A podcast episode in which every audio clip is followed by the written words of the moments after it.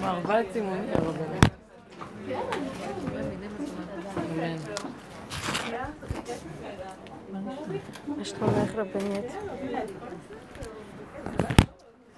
נראה לי הביאו לך משהו שווה. מי- את? את אוכלת מי העבד. זה הביא לי את זה? תודה. איזה מותק, תודה רבה רבה.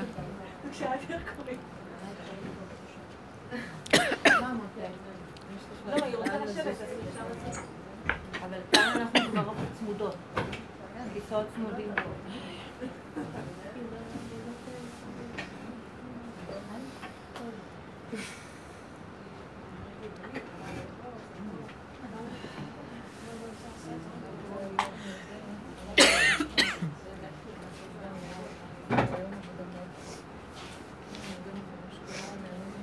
אוי.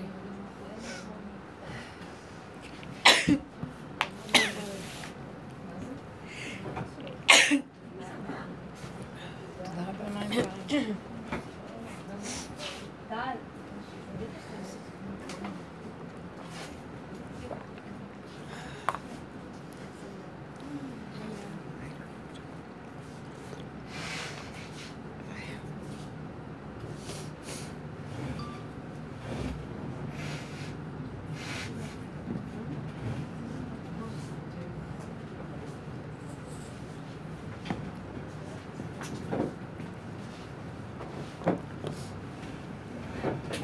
ערב טוב, בנות. מה שלומכן?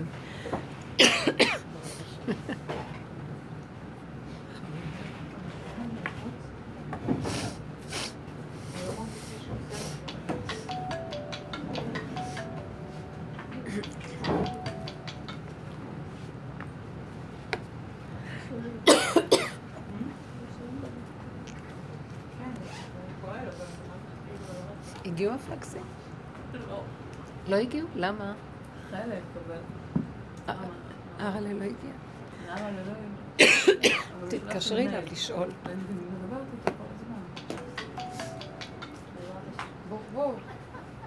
לא, כי אחר כך. זה... ואז...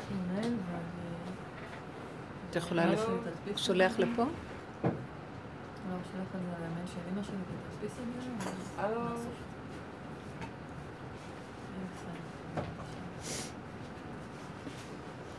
ערב טוב, מה שלומכן מתוקות? השפן הקטן נשנק. כולם מים, כנראה הזדקנתי, אני רק אוכלת משהו, כבר המצב שלי... זה בגלל המזגנים. המזגנים? מה נשמע חמודות שלי? נתחיל עם איזו שאלה. אתם רוצות להתקיף אותי? אני יכולה? כן? אנחנו בשיעורים האלה כבר מתחילים לעבור למצב שנקרא שפה חדשה. אה, שפת ה-71. יש 70 שפות ואנחנו בשפה ה-71. ארץ חדשה, שמיים חדשים. קדימה. אני יכולה לשאול? התמכרות? בקול רם. התמכרות למשהו שהוא לא, לא בריא. תאוות אכילה, עישון. אה, מאז שאני מתחילה לשמוע אותך, אני עושה עבודה כזאת של, טוב השם, הורדת אותי לעולם הזה עם תאוות אכילה. זה ה... מזהה את זה בתוך התוואים של הנפש שלי, מקבלת, משלימה, לא נלחמת, ואז עולה בי כל הזמן ה... הזה שאני לא מביאה את עצמי למקום טוב, ו... ונשמרתם לנפשותיכם, ואז זה מתנגש לי עם להרפות, לא להרפות. כן. כן, נכון, אנחנו, אה, אני, אני כאילו, בת, אני באה עם מטען, אה, כאילו, מרגישה שהשם אחרי פסח נותן איזה מטען חדש של ארץ חדשה, חדשה, שפה חדשה. שמיים חדשים, תודעה חדשה, ואז השאלה שלך מחזירה אותנו אחורה, וברור שהיא חשובה, כי אנחנו עושים גישור בין העולם, העולמות האלה ל, לאור חדש על ציון תאיר. אז תזכורת, בטבע האדם, הלא כתוב שאדם שהוא בבטן אמו, המלאך מלמד אותו נר דלוק לראשו, והוא צופה מתחילת העולם ועד סופו, מאוד חכם, רואה הכל, וכשהוא נולד לעולם הזה, בא מלאך מכה בו ומשכיחו את התוכנית שהוא למד בבטן. ועכשיו הוא יוצא לכדור הארץ, לחלל התודעה של כדור הארץ. וחלל התודעה של כדור הארץ זה, אני עושה חזרה כללית, זה יסוד הטבע, שנדע איפה אנחנו נמצאים. הטבע הוא טוב, הוא דואליות ש... זה לא הטבע, זה הפסיכולוגיה של הטבע, ככה נקרא לזה, פסיכולוגיה או התודעה, המילה הכי נכונה, תודעת כדור הארץ, כי זה תודעה. אה, אתם יודעים מה? גם בעולם העליון יש עצים ושמיים, והבריאה היא, זה נקרא בריאה. היא לא רק בעולם הזה, יש בדרגות שונות עולם הבריאה. אבל הפסיכולוגיה של תודעת כדור הארץ זה רק בעולם הזה. אתם יכולות להבדיל מה אני אומרת? אני זוכרת שפעם שאלתי את אבא שלי, הוא היה באמת אדם מאוד מוסתר, אבל בעל שיעור קומה מאוד פנימי, והוא היה לומד בשקט בחדר, ונכנסתי ושאלתי אותו, הוא היה ככה, את רואה שהוא בעולמות, לא פה. אז אני הייתי אומרת לו, איפה אתה נמצא ואתה יכול להגיד לי? מדי פעם, שאלה כזאת ככה בשקט, והתחילו אורחימו. אז הוא היה אומר לי, בעדינות, גם כן, הוא לא כל כך אהב לדבר. הוא אומר, אני רואה את העולמות פרוסים לפניי כמו בטלוויזיה. ואז אמרתי לו, אז איך זה שמה? אז הוא אומר לי, זה אותו דבר כמו פה הכל. זאת אומרת, יש שם רחובות ויש בתים, כך הוא היה אומר לי. אבל, הוא לא אמר לי את האבל, אני אומרת, התודעה פה והצורה שלנו פה היא שונה. הבנתם מה שאני מתכוונת? אבל הבריאה קיימת. השם ברא את הבריאה הזאת, והיא התקלקלה על ידי תודעת הנחש, עץ הדעת טוב ורע. עכשיו, אנחנו כל הזמן לומדים, אנחנו, דרך אגב, נולדנו לתוכה, ואנחנו לא יודעים שזה משהו לא בסדר. במקסימום, אנשים חוזרים בתשובה ומקבלים את הדרך של התורה. שהיא הדרך הכי נכונה בכדור הארץ, בתודעה של כדור הארץ, מבין כל האפשרויות, התורה היא המדרגה יותר גבוהה. כי היא נותנת לנו, מתוך עץ הדעת טוב ורע, היא נותנת לנו מה הכי נכון שזה רע, ומה הכי נכון שזה טוב, אבל היא עדיין שייכת לטוב ורע. הבנתם? התורה שייכת לשישה סדרי משנה. שישה סדרי משנה והגמרא, המשנה היא לקט של כל תורת משה, של תורה שבכתב, מה צריך לעשות איתה, כל ההלכות. והגמרא, בוא נגיד, הגמרא מפתחת, כי המשנה היא מאוד מאוד תקציר, ראשי פרקים. והגמרא מדברת ומסבירה את המשנה. אז עכשיו, המשנה מחולקת לשישה סדרים, טוב, בוא נגיד, מותר ואסור, מה מותר ומה אסור, מה כשר ומה פסול, מה טמא ומה טהור, מה זכאי ומה חייב, כן? אז לומדים את זה, כי בוא נגיד, אה, באנטארקטיקה חושבים שטוב זה משהו לאכול, אה, אני לא יודעת מה, דובים. למה לא? והיהודים אומרים זה לא טוב, תורת משה אומרת, דובים לא אוכלים. זה לא בשר טוב לעיכול של הנשמה היהודית. אז עכשיו, מכל האפשרויות, תורת ישראל היא באמת, לא סתם שאני, בגלל שאני נגועה, היא מתוך כל המציאות של כדור הארץ והקלקול שלו, היא כאילו הנפה ה-13 של, הקל, של כל הקלקול. מנפה ומזככת, אבל עדיין היא גם כן בחשיבה של כן ולא, וטוב ורע. הבנתם? ומה שאנחנו מדברים על השפה החדשה והארץ החדשה והתודעה החדשה זה הכן והלא מתבטלים, ומגיע אור אחר. זאת אומרת, אותו דבר קורה, אבל החשיבה היא נהיית אחרת. אז בואו נראה, בסיפור שסיפרת, בואו ניקח אותו לפי תורת עץ הדת, ובואו ניקח אותו לפי התודעה החדשה. תודעת עץ הדת תגיד לך, יש ספרייה של ערכים, כן ולא, נכון לא נכון, טוב לא טוב, טמא, טהור וכן הלאה. אז מה שאנחנו מסתכלים ואומרים, תראי, זה לא טמא, וזה לא נקרא, זה לא טמא, ואין לזה שום גדר של טמא. אבל יש גדר של לא בריא, לא יפה, לא נוח, אז אנחנו עכשיו בספריית עץ הדת אומרים ככה, אז יש רשימת מאכלים בריאים. אל תאכל כאלה אבות מזון. יש הרבה ידע, מה כן טוב ומה לא טוב, נכון? יש ידע. ולפי הטבע של עץ הדת, שהוא נותן לזה פירוש, זה אב, אב מזון הזה הוא לא טוב לך. אם את רוצה דיאטה זה לא טוב לך.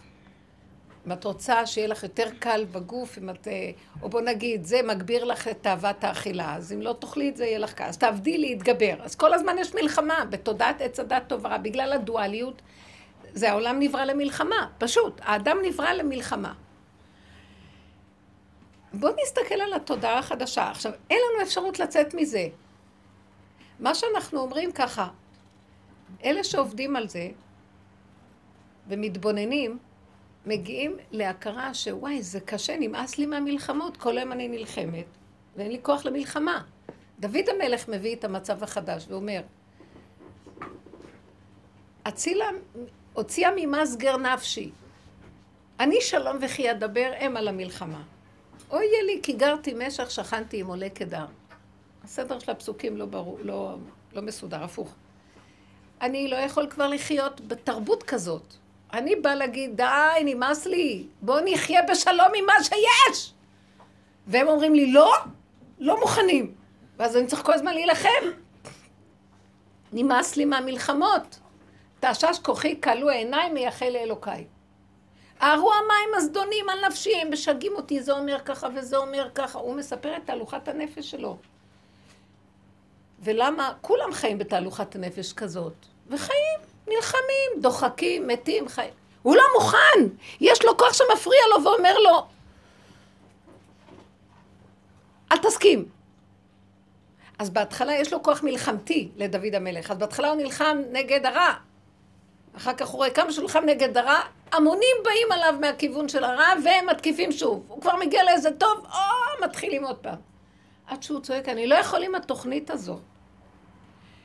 הוא הגיע לתשישות איומה, ובתשישות האיומה הוא צנח ואמר, אתם יודעים מה? לא מתאים לי פה. כי גר אנוכי בארץ, לא רוצה לחיות בכדור הארץ.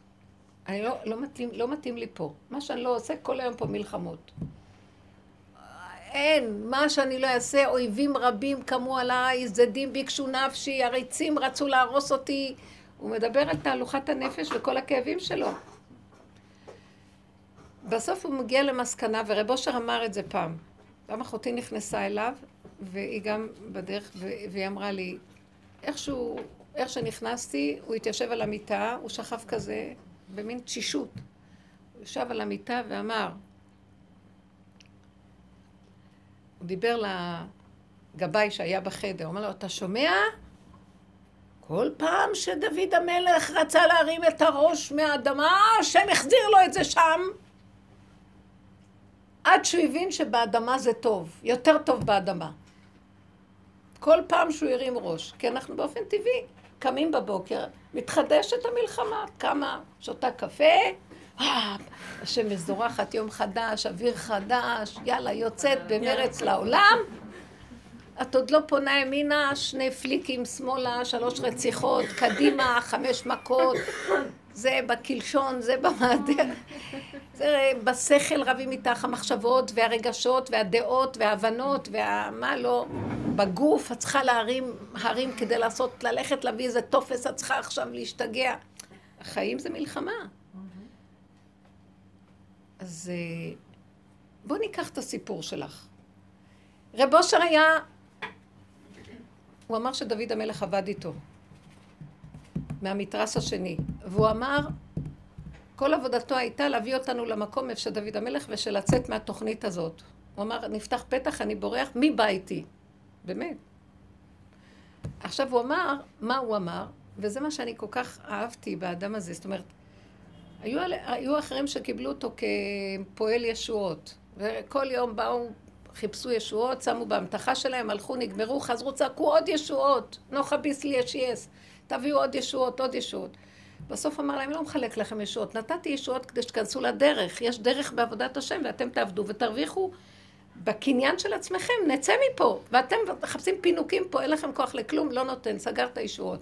ואני אהבתי את זה.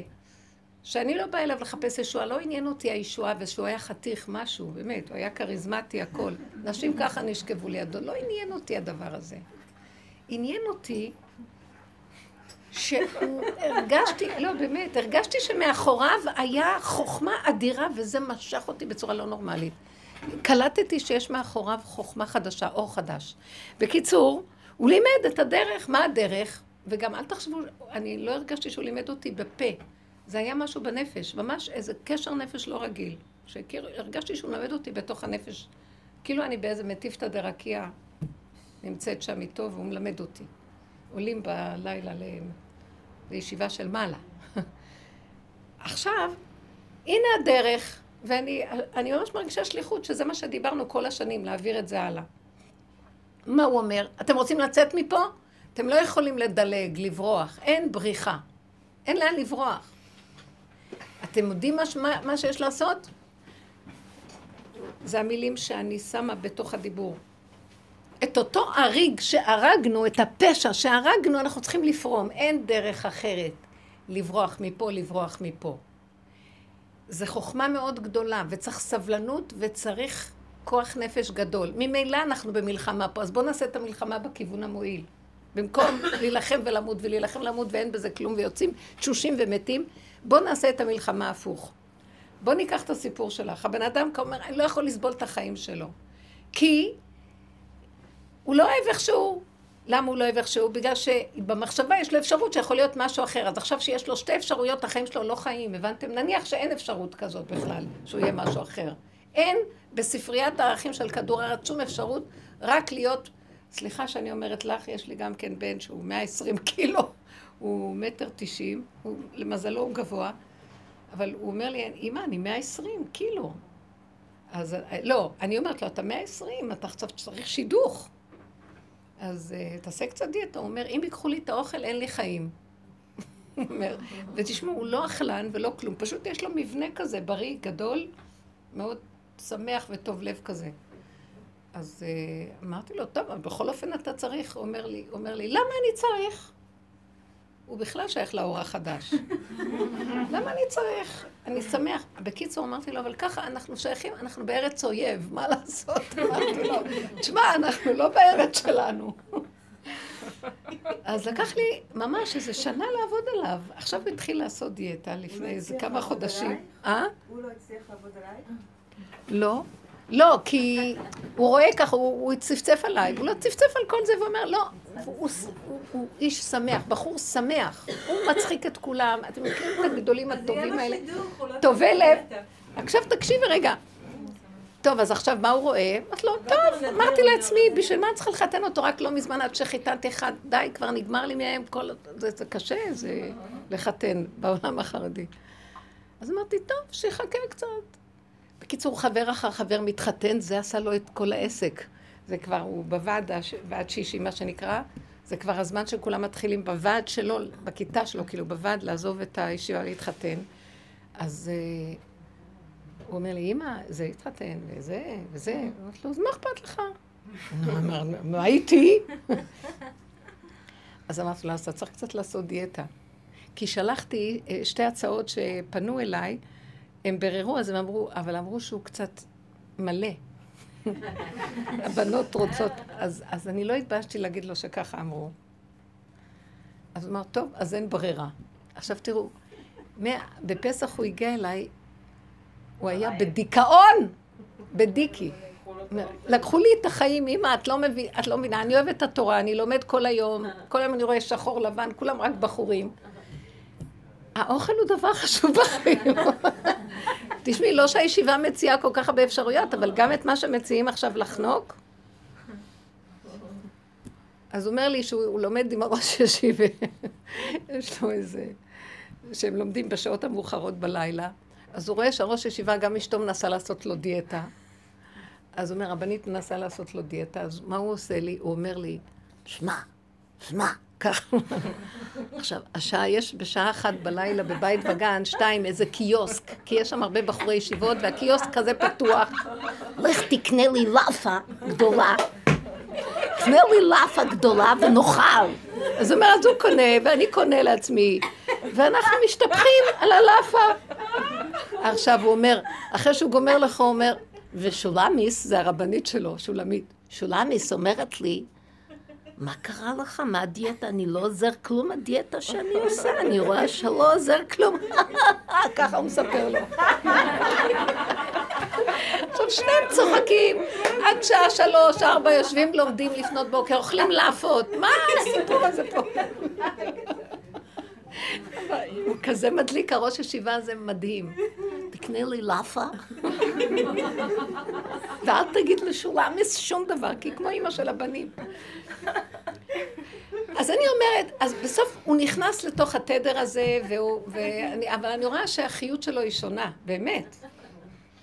אבל הוא אומר, אין ברירה, טוב, הוא באמת, לקח את עצמו בידיים, מכון כושר, עניינים, זה, בסדר.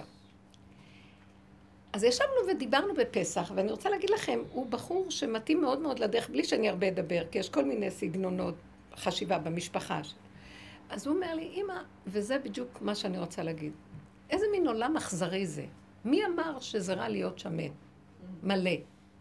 אני נהנה מהחיים, כל, אני מטפח כל חתיכת... זה חשיבס, הוא אומר לי, זה חשיבות. את לא מבינה שאני הולך ככה, אני חשוב. מה זה מצומק קטן? מה זה, מה זה שווה? ואמרתי לו שפעם הבנות היו שמנות, הם מאוד אהבו את זה, היו מטפחים את השמנות, ולחיים אדומות, ושיהיה להם משקל וגודל. ככה היו הבנות הכי יפות. אז, אז הוא אומר לי, אם כן, זה לא עניין של בריאות או משהו, זה תודעה בכדור הארץ, לא? אמרתי לו, כן, זה תודעה. ואז הוא אומר לי, זה רק המוח, זה הבעיה של הכל. וגם כשאנחנו מלקים את עצמנו, הוא לא שמן, ממש לא, אבל יש לו משהו, שמלקים את עצמנו ונבהלים, אז באמת זה יכול להזיק לנו. באמת, כי המחשבה משפיעה עלינו, ואנחנו, אמרתי לו, זה בדיוק כל הסיפור פה. אז אמרתי לו, אז זה מה שרב אושר רצה, שאנחנו נצא מהתודעה הזאת. אנשים חולים, הם מחלים את עצמם, המחשבה מחליאה. אנשים אה, מלאי רגש וסערות, כי המחשבה, הפרשנות של המחשבה, המשמעות שאנחנו נותנים לדברים, אותו דבר בדורות אחרים בכלל לא היה שום דבר. בדור הזה זה נורא ואיום, זה גורם לכל המחלות. הייתה לי תקופה, ואני הרגשתי את זה, שאני אין לי יכול, אני נוסעת הרבה ואין לי יכולת לאכול בחוץ. ואני גם לא יכולה לחשוב שאני אקח מהבית אוכל. משהו, נח... לא יכולה. אני לא רעבה כשאני יוצאת, אני בחיים לא אהיה רעבה. זה מה שנראה לי. אני חיה את הרגע, לא יכולה לחשוב שאני אהיה פעם רעבה. בכל אופן, מגיע איזה רגע שזה תוקף את הבן אדם. זאת אומרת, משהו קטן. ואז אני מוצאת את עצמי קונה קפה ועוגה. ו... והמחשבה נפתחת לי, אתמול קפה ועוגה, שלשום קפה ועוגה, עכשיו קפה ועוגה, היום שתית גם בבוקר קפה, אז קפה ועוגה, קפה... ואז אני ישר, תדעו לכם, אני מאומנת בזה. אני אומרת לעצמי, אני לוקחת טיפקס, טק, טק, טק, טק, אין מוח. זה טעים, זה היה, ואני שותה את זה, אתם לא מבינים איזה טעם גן עדן יש בזה. ואני מתענגת ואומרת להשם, אין בעולם שום דבר שיכול להתחרות עם המתיקות הזאת. וכמה אני אומרת לך תודה על זה שאתה נותן לי את המתיקות הזאת, כי אני לא יודעת, אתם לא מבינים, כל... ואני מתעמקת בהנאה, ואני מתבוססת בה, מטפחת אותה, ו...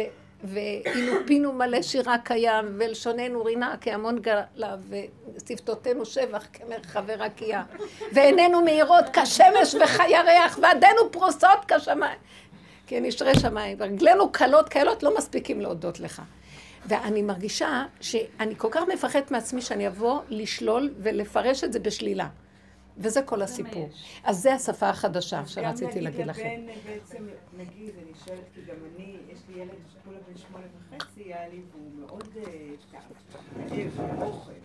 ואני קולטת כמה זה מציק לי, כאילו, מפעיל אותי, די, כל מקום, רוצה עוד ועוד ועוד ועוד. כזה, אבל אני אומרת, זה בעצם, ברור לי שזה מזיק לו. שאני... מזיק לו שאת אומרת לו, מזיק לו גם שהוא תאב עוד ועוד ועוד. אבל שימו לב שזה אותו דבר. ככל שאת חושבת שלילה ושזה מזיק לו, הוא תאב עוד ועוד. זה המזון של אותו כוח שמזיק. זה שלילת הדבר. זאת אומרת, למה אנחנו לקחנו את התוואים שלנו ושללנו אותם? הלכנו עם הפגם והפגם כדי לפוצץ אותם. ראינו את הרציחה והסתכלנו, הנה הרציחה שלי. אתן מקשיבות לי, זה בשבילך התשובה. הנה הרציחה שלי, הנה התאווה שלי. הסתכלתי, הסכמתי איתה, הסכמתי איתה, הסכמתי איתה, לא רבתי איתה, קיבלתי אותה, השלמתי איתה, היא מתחילה להתמעט. כי באמת זה לא מאוזן המצב. אני מבינה אותך שאת אומרת כזה דבר. אבל איך אנחנו מפרקים? זה אמרת לכם שרב אושר אמר איך מפרקים, איך פורמים את השריג. מסתכלים בו, מתבוננים בו, נותנים את המוח עליו, על כל החורים והסדקים. עד שהוא ממיסים אותו, מה שנקרא. ועוברים למתרס השני. מה המתרס השני? מה אכפת לי אם אני רזה או שמנה? לא שייך אליי כלום. מי אני בכלל? ואם זה בכלל, הדבר הזה לא שייך אליי כלום. אבל איך כאילו- אפשר לעבוד ככה עם ילד ולהפנות מה זה חשוב, כילדה? ילד, ילדה, איש או אישה, תסתכלי מה שאנחנו אומרים. איך תעבדי עם עצמך, כל פעם, את רק תביאי עם עצמך, כל פעם שבא לך עליו אה, עין רעה זה נקרא, אנחנו שמים עין רעה לשני, גם אני שמה עין רעה על עצמי, בסדר, אני מסתכלת על הרציחה שלי, על התאווה שלי, ואני שמה עליה עין רעה. ועכשיו כשאני מסתכלת עליה, אסור לי להגיד אני אתגבר עליה. בעבודה שלנו אין להתגבר. כי זה מלחמה. כי בדיוק, כשאת מתגברת, את יוצרת את התנגודת של הצד השני, וזה לא נגמר, זה קם וזה קם וזה קם וזה קם, זה לא נגמר, הקטרוג גדול. להתגבר יש את השורש של גבר, יפה. ואנחנו פה עושים את העבודה הנשית. יפה. אמרת יפה. כל העבודה הזאת של לצאת מהמטריקס הזה ולצאת מכל תודעת כדור הארץ זה רק על ידי הנוקבה. שימו לב, חמש מגילות שכתובות בתורה, רק הנקבה הביאה את הישועה לעם ישראל. במגיל, במגילת אסתר. מה את טופחת על עצמך בשכל? קודם תעשי עבודה. כי גם כשאנחנו נשים ולא עושות, אז עוד יותר התביעה עלינו גדולה. זאת אומרת, הנקודה היא השיטה שבה אנחנו יוצאים היא לא שיטת הנקבה, הזכר והמלחמה, היא שיטת הנוקבה. בשב ואל תעשה, התבוננות, הסכמה, התמעטות, וכאילו אני נעלם, התודעה נעלמת לי מהמצב, הדבר נעלם, אין לו מאיפה להיות ניזון. אז זאת אומרת, הקבלה ולא המלחמה, ההסכמה. הדבר הבא זה לשלול את השלילה של זה, או את החיוב של זה. אין לזה שום שלילה או חיוב. ככה זה וזהו זה. זה לא התוצאה תהיה לא כזאת. זה רע. איך? זה לא, לא לתרגם את זה כטוב וקרה. בדיוק. עכשיו, קודמת עבודה, כי אנחנו לא יכולים מיד לבוא לזה, כי התודעה של כדור אוצר, אנחנו מלאים בה. סליחה, להיות שמן שמרגיז אותו ואין לו כוח, ל- תודעה שאני כל הזמן... ש... בוא נגיד, בעולם החילוני מדברים על יש לו תאווה, יש לו תאווה, לא כל כך. בעולם החרדי, כל הזמן, דתי, כל הזמן תאווה, יש לו תאוות, יש לו תאוות, רוצה לעבוד על עצמו. אה, זה מביא שהתאוות גדלות, וזה מחזיק את תודעת עץ הדעת והגלות, שהיא לא תיגמר, כי יש כל הזמן פרנסה לזה. השלילה מתפרנס, אז הוא רב עם החיוב, והחיוב רב איתו, וככה זה. עכשיו, מי, מי יגמור את הדבר הזה? זה לא ייגמר לבד. יכול להיות שזה ייגמר לבד, אבל זה גומר עלינו גם. אתם שמות לב, כדור הארץ הולך ומתמעט, המון אנשים חולים, הם מתים. ילדים לא רוצים להיוולד גם כבר. כדור הארץ באופן טבעי מכלה את עצמו על ידי הגישה הזאת. אז אם כבר נגזר עלינו כיליון, בואו נכלה את זה בבחירה ונצא למתרס השני, לתודעה נכונה. לא חבל למות סתם, ימותו ולא בחוכמה, לפחות נמות לתוך תודעה חדשה נכונה ונמלט מפה נכון. ייחשב לנו. במקום להימלט מתוך הייאוש, ואז מתגלגלים וחוזרים ומתגלגלים וחוזרים ואין לדבר סוף. יש, יש עוד ששת אלפים שנה, זה אין סוף עולמות. אז אתן קולטות מה אני מדברת? נראה לי שאני מדברת לעניין? כן. התרחבתי מדי? לא. אז עכשיו מה שאני רוצה לומר הוא, בהתחלה ברור שאנחנו ממש רואים כשאדם חוזר בתשובה, הוא ישר רוצה להיות צדיק, מושלם, אז הוא יתגבר על התאוות שלו, נכון? אז הוא ישר, יש, הוא יהיה בדיכאון שהוא יראה את עצמו עם תאווה. הוא יכעס על עצמו, הוא יתרגז על עצמו. אחרי הרבה הרבה מלחמות וזה, הוא יהיה בייאוש. אחר כך הוא, אם השם ירחם עליו, כי הוא עבר הרבה, כי הוא בכל אופן, בייחוד בעלי תשובה שכבר גם קודם הם עברו קודם הרבה, הם יבואו לדרך הזאת. ובדרך הזאת אנחנו נגיד, מה שלומך רחל? בדרך הזאת אנחנו נגיד, אל תישבר, תתחיל לעבוד נכון. תשלים, אל, אל תישבר מכלום, תשלים, תקבל, תסתכל על עצמך. קודם כל, אל תאשים אף אחד. לא את הצרות שיש לך, ולא את האוכל בשוק, ולא כלום. לבן. אה? אז בסוף אמרת, מה אמרת לבן שלך שכאילו, אמרת לו ככה תעבוד או בכל זאת תעשה אז? ישבנו ודיברנו, והוא אמר לי, הוא אמר לי, הוא אמר לי, אם אני, אני מקבל את עצמי איך שאני והכל בסדר, ואין לי שום בעיה עם איך שאני. הוא לא בדיאטה יותר? איך? הוא לא בדיאטה יותר? הוא לא מגיע? הוא הפסיק את הדיאטה? לא. אז הוא, לא, כשדיברנו, אז אמרתי לו, תראה, זה תודעת האמת, אבל בכל אופן אתה עכשיו, קשה מאוד למצוא גם עוד אחת כמוך שתבין את האמת, וגם, אני רוצה לשאול אותך, נניח שהיא באמת לגמרי ויש לה גם כן ככה כמוך משקל של 120, אתה מוכן? מה הוא אמר? הוא אמר, תראי, אישה זה משהו אחר. אז אמרתי לו, אז אם כן אתה צריך לעשות דיאטה ולא יעזור לך שום דבר. וכשהוא החליט והוא נכנס במחשבה, אז הוא, הוא תופס, ליבו ברשותו, מה שנקרא. אז אה, עכשיו נעזוב את הנקודה הזאת. מה שרציתי לומר הוא שהוא לא ילך, הוא לא נלחם, הוא בתור גבר זה משהו אחר, אבל הוא לא נלחם מתוך שנאה עצמית, או מתוך תש... שהוא בייאוש. הוא הסכים. הוא אומר, אני בסדר, אבל מאחר וככה זה בעולם, אז אני אעשה עכשיו ככה, אחרי החתונה שיתחכה לי בסיבוב. מה אכפת לי? אבל אני אומרת שלקחתי מזה נקודה שאני באה לה- להמחיש אותה פה. אנחנו יכולים לצאת מהמטריקס הזה רק על ידי השלמה, קבלה, התמעטות וצחוק אחד גדול. זה לא אומר שאנחנו לא נשחק אותה פה מה שהמטריקס רוצה מאיתנו, אין לנו ברירה. אבל לא נרד על עצמנו וניכנס לייאוש, כי הייאוש זה אם כל חטאת, וזה מכלה כל חלקה טובה, בגלל שאין שום ייאוש כלל, רבי נחמן אמר. בכלל, זה דבר שידוע בחכמים גם. אין שום ייאוש כלל. ועצבות זה המ"ט שערי טומאה הכי גדולים. אז עבודתנו היא להתבונן, להתבונן, להתבונן, בסוף להפסיק לתת משמעות לדברים. בואו נעבוד עכשיו על הנקודה, בואו ניתן דוגמאות ונפתח את העניין, מה זה להפסיק לתת משמעות. ברגע שאת תפסיקי לתת משמעות, לבד תפסיקי לאכול. את או לא את, הילד אוכל כי העין הרעה של הביקורת, שזה לא טוב לאכול, רודפת אחריו ודווקא הוא יאכל. זה ממריץ. הרבנית, אז אנחנו לא ניתן מזון לשום כיוון בדבר הזה. אז תראי, שיקרה דבר מאוד מעניין, התודעה שלך על האוכל תיעלם, והגוף ייקח מה שהוא צריך. אפילו, תדעו לכם, הוא יגיע למינימום מינימום, כי לא צריך, הגוף לא צריך כל כך הרבה אוכל. ואנחנו עכשיו מגיעים למקום של הגוף. רציתי להגיד לכם שיש חידוש מאוד גדול. אם עבדנו במדרגות יותר גבוהות על עולם הנשמה, בוא נגיד, תקנו את הנשמה, זה דרגות, עולם המקובלים ועולם הצדיקים מהסוג של הגבוה הזה. מתקנים את הנשמה. בעולם החרדי של התורה והמצוות, וזה עולם הרוח. בעבודה של רב אושר, שאמרתי לכם על החלום הזה עם אליהו נביא, שאומר לי, הגענו עד לצומת, זה עולם תיקון הנפש, זה המידות. מה, מה תיקון הנפש במידות, שזה עולם התשובה? לא להתנפל על אף אחד, לא להאשים אף אחד, רק אם להאשים אז את עצמי, וגם להאשים אחר כך להגיד, לקבל. זאת אומרת, רק לראות את עצמי, לראות כמה אני דפוק עד הסוף, וכל השלילה היא שלי, ולא של אף אחד, ובסוף גם לא לתת לה שום ביקורת ושום משמעות. אז עבדנו על הביקורת תקופה, גם את הביקורת להוריד. אין ביקורת, אין כלום, אנחנו עושים... העבודה של אליהו הנביא זה כל הזמן חזור, חזור, חזור, תשובה, לשוב, לשוב, לשוב, לשוב, עד שהגענו למקום, עכשיו זה הסוף. מה הסוף? כל התודעה של כן ולא, כל התודעה של השניות הזאת, ולעבוד על הנפש, מה... אין עבודה יותר גם על הנפש, אין עבודה. יש ככה. נכנסים עכשיו למט...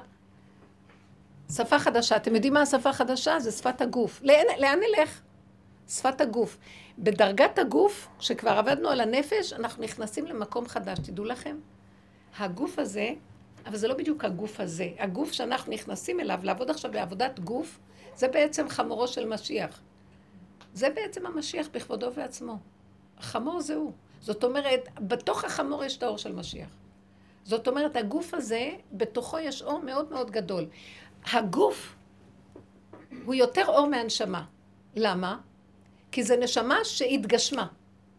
זה אור שהוא נדחס בצורה כזאת עד שהייתה לו התגשמות.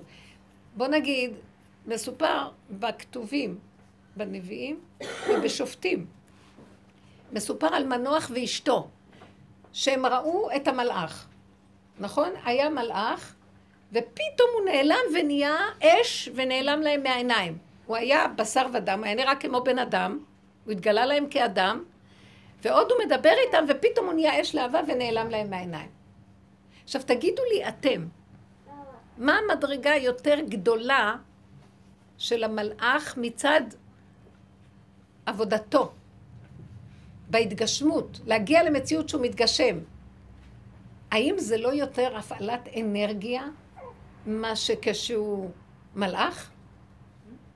כי הוא צריך לקחת את יסוד האש, להגיד, בוא נגיד שהוא בא מיסוד ההבל, רוח, ולהעביר אותה למדרגת אש ולהעביר אותה למדרגת אה, דומם, בשר.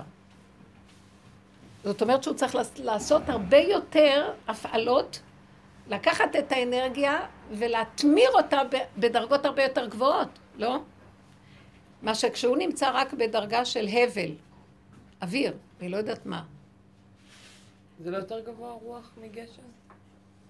אנחנו בעולם הגשם המקולקל, כשאין לנו, כשיש לנו...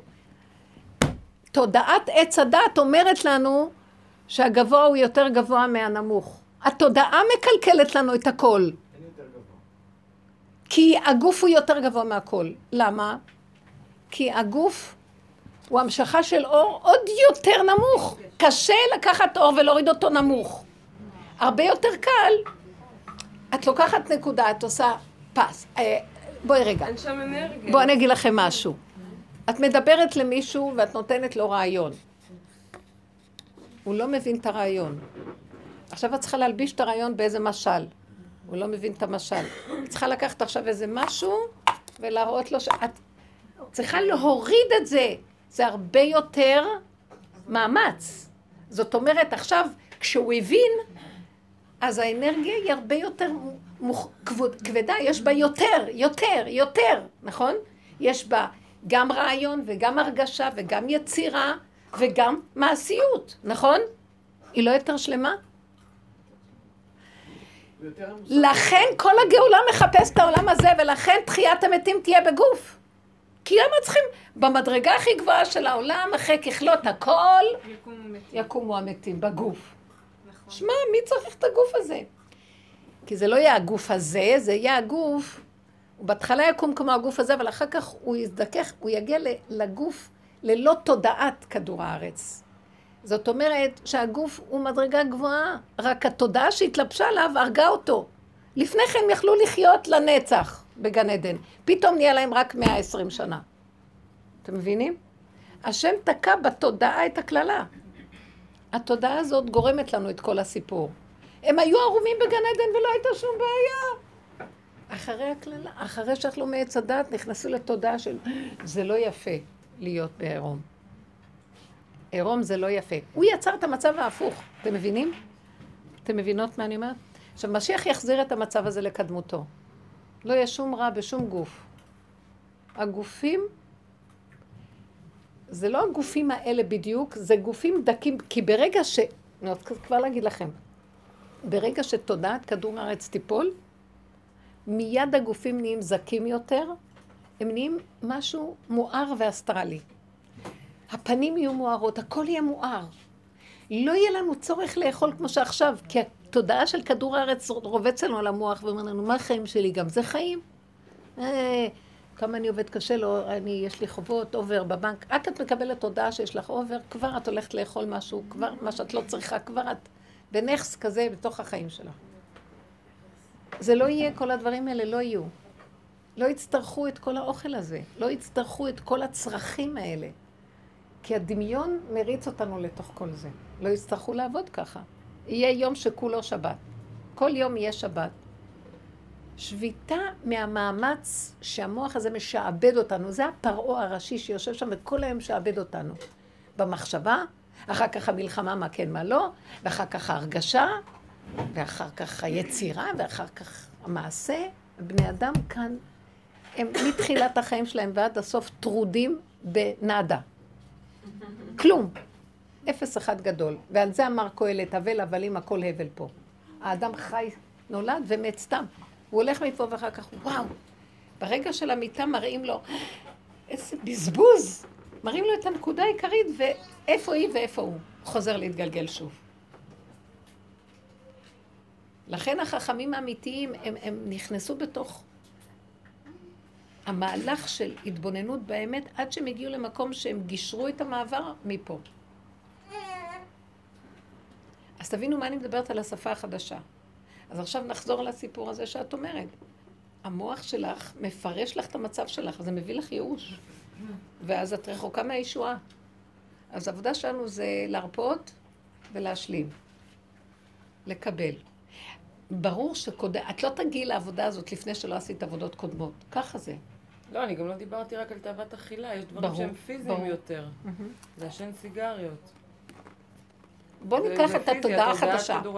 מה רע בשום דבר? האמת, שזה כשיש את התודעה של כדור הארץ ויושבת לך ספרייה של כן ולא, ואתם יודעים איך כדור הארץ מלא בדעת. זה מרכיבי אבות המזון הנכונים, וזה הלא נכונים, זה הצמח הזה יש בו משהו, וזה, את יודעת מה, בכל דבר שיש, יש גם את הדבר ההפוך לו. הכל מלא. הכל זה עבודה בעיניים. כי המחקר הזה מגלה ככה, ואחר כך יקום מחקר אחר שסותר, וגם זה נכון וגם זה נכון. וגם זה נבלה וזה טרפה. הכל אפשרי. וזה מתגלה עכשיו. והבן אדם אומר, מה? היה אחד דוקטור ספוק שהשיטה שלו היה להאכיל דייסות את התינוקים. שלושים ומשהו שנה גדלו על זה. עד שיום אחד הוא קם ואמר, אני עשיתי טעות. תחשבו רגע שהוא עשה טעות. כל הדורות שגדלו על זה הלכו להרוג אותו. על מה הוא טוב? דייסה. דוקטור ספוק. עשה. שהוא רצה, הוא, הוא הייתה לו שיטה שהתרכזו רק בדייסות, ייתנו לתינוקות דייסות, דייסות, דייסות. שנים, זאת אומרת, עד גיל שלוש, משהו, זה היה העיקר של המזון. עכשיו הילדים גדלו. אחרי כמה שנים הוא קם ואמר, זה... אני... טעיתי. איזה נרבים היה לו לקום ולהגיד את זה. כי הוא כבר נהיה מיליונר וצפצף על כולם, כמו טראמפ, אז הוא בא ולהגיד, עשיר יענה הזאת, אז הוא... מה אכפת לו? אבל תבינו, כי הוא יכול, זה יכול, אבל כולם גדלו ככה ולא קרה להם כלום. עכשיו, בטח כולם לקחו פסיכולוגים שיש להם חסכים, כי הם לא אכלו אבות מזון. כאלה. התרבות של הדעת היא משגעת את הבני אדם. אז הכל על הבסיס הזה, כל, כולם מתפרנסים מהעץ הדת הזה לאלה, כי זה, זה המלכודת שכולם מתפרנסים ממנה. כל הרפואה מושתתת על זה. אם לא יהיו חולים שה, שהת, שהתרבות גורמת לחולאים האלה, לא יהיה גם תרופות, אז הכל תלוי בתלוי. גם אם עכשיו יצרו את הרפואה הכי שמועילה לריפוי של כל המחלות, זה רק יהיה כתוב בעיתונים, אבל לא ייתנו לה לבוא לידי ביטוי. כי זה יעשה חורבן בכדור הארץ לכל התודעה הזאת, מה יהיה? יש מי שדואג שזה לא יזוז. לכן העבודה שלנו זה לאנשים שהם על הקצה, בגבול, במחתרת. אנחנו, תדעו לכם שאנחנו עושים את המהפכה השקטה בעולם, אתם לא מבינים? אחר כך את רואה בעולם קורים דברים. אפילו שהתודעה שלהם לא מבינה, יש איזו הכרה, אפילו, הם מדברים על זה, למרות שהם משתמשים בזה עוד בעץ הדעת, אבל בכל אופן זה מופיע בעולם כבר. אבל אנחנו נשתמש ונגיד, בוא נגיע למקום הזה שאל תיקחי את זה בצורה של ביקורת שלילית. שום ביקורת, לא חיובית ולא שלילית. תלכי על הככה. כי ככה. אכלת עוד פעם את... איזה בעלת תאווה אני... נגמר. אנחנו עבדנו על זה הרבה זמן. אולי אני מקדימה לך את המאוחר, אני יודעת מה. אבל כבר אין זמן. לא, עובדת על את זה עלית על העגלה קצת מאוחר. רק, אה, רק מרגישה שאננות. והשאננות הזאת לא בריאה לי, ככה אני אומרת. זה מתנגש עם, עם מקום של עבודה של הרבה זמן. אבל המגמה היא רק אז- לעלות במשקל מאז. אני אומרת, טוב, אז לא אכפת לי, ואני... וזה לא טוב מהצד השני, אז... ואני... הנה, אין מלחמות, אין כלום, ככה. אז זה לא נקרא. אבל ככה זה לא מתי? נקרא שאת עושה עבודה. 200 אני אגיד לכם למה? כי באמת העבודה הזאת של הצמצום אחורה אחורה מביאה גם צמצום באוכל, צמצום בהכל. כן? כן. יש מצב. כי ברגע שאת אומרת, אני לא נותנת שום מחשבה לכיוון, אני לא, יש מבטיחה לך. מצב שאני לא עובדת באמת. אני ירדתי המון במשקל, אני לא הייתי אף פעם שמנה, אבל הייתי מלאה יותר, ואני לא מכוונת את זה בכלל. לא, אני רואה שהכל התאזן. הפסח הזה, הרגשתי באמת, אני אומרת את זה בשם כולנו, וזה כולנו גם כן מגיעות לזה, כי אנחנו קשורות, וזה משפיע. צורת הניקיון שלי בשב... בבית, בפסח הזה היה, החמץ לא היה במחשבה שלי. מותרות, שלא יהיה טיפת מותרות בבית. שום דבר מיותר לא יהיה. מדויק. הכל מדויק. ואני מתפעלת מאיזה כוח פנימי שאני, זה לא שייך אליי, אני אומרת לכם, זה משהו שעובד דרכנו, תדעו לכם. אנשים שבאו, הם התפלאו, סילקנו רהיטים, סילקנו בגדים, סילקנו... אני לא יודעת איך עשיתי את זה, לא יודעת, משהו נעלם, כי זה היה המחשבה. זה אותו דבר עם הגוף. מה שמיותר, מותרות, מה שלא נצרך לקיום, לא יהיה פה. לא צריך. מחשבות, אם את מתעקשת לא לתת למוח להתקשקש, כי זה שקר וכזב. כל המוח הזה, אני אומרת את זה כי אני סבלתי סבל נורא ממנו. אין. הוא ישגע אותי, אין, לא מדובשך ולא מעוקצר. סוגרים. אני מרגישה, פתאום אני יושבת, אני אגיד לכם, הייתה לי חוויה. מוצאי שבת היה לי שיעור, יש לי שיעור בבית, ואני השארתי את התיק שלי בח, בחדר ששמו, כאילו מין אה, סלון קטן כזה. ואנחנו ישבנו בסלון הגדול, והיה לנו איזה אורח שהוא נשאר, ובעלי ישב, ישב וקרא, למד משהו, והוא ישב איתו, והם למדו שניהם. האורח הזה הוא כזה הלך כזה, שהוא די בודד, והוא בא מדי פעם. פתאום, אחרי שהשיעור נגמר, אני נכנסת לחדר ואני רואה שהתיק שלי בכלל לא במקום איפה שהוא היה. ואז אני, לרגע, פתאום, המחשבה, נכנסה לי מחשבה. בתיק הזה יש כסף לתת מחר לשלושה גמחים שאני צריכה לתת, סכומים גבוהים. ואמרתי, וואו. וישר הייתה לי מחשבה על האיש הזה. מסכן, כלום. ואז אמרתי לעצמי, את חסרת אחריות לחלוטין. אה, ואז פתחתי את התיק, והיה שם כסף, אבל מה שקורה איתי, שאני אף פעם לא סופרת כמה יש לי מדויק. אני לא אוהבת את זה. אני יודעת שאני צריכה... ככה זה, זהו, זה מורשה מרב אושר. אז אה, לא יכולתי לדעת אם לקחו לו, היה נראה לי שהמעטפה הצטמקה. אבל לא יכולתי להכ... להכריע. ואז נהיה לי כאבים. ואז לרגע, הבן אדם הלך, והיה שעה, שעה כבר מאוחרת. ואז לרגע התבוננתי בעצמי ואמרתי, תראי איך את אחוזה בכסף. ונניח שלא לקח, ואתה לא אף פעם, השם שם אותי בבלדו, מין בלבול תמידי, מין תוהו ובוהו כזה, שאני לא יודע כמה ו... משהו כזה שכל הזמן יש, ולמרות שבאישיות, בטבע יש לי מוח חשבונאי ומסודר, אבל הוא מכניס אותי להיפוך של זה, בסדר? ועכשיו אני, זה המצב שלי. אז אמרתי לעצמי, את אחוזה בכסף ברמה דוחה ומגעילה. את יכולה לבוא, לחשוד בקשרים, ואז כל החושד בקשרים לוקה בגופו. ו, ונניח שהוא לקח, אבל השיגעון שלך, הטירוף הזה על הכסף, יהרוג אותך. מה זה הכסף, הכסף המסריח הזה? ולמה את אחוזה בו? ואז המוח התחיל לספר לי. אני אחוזה בו כי אני, אני לא צריכה את הכסף. אבל זה מספק לי את העצמאות שלי, כי אם לא יהיה לי כסף אני צריך לבקש ממישהו, ואז אני אצטרך להזדקק לו.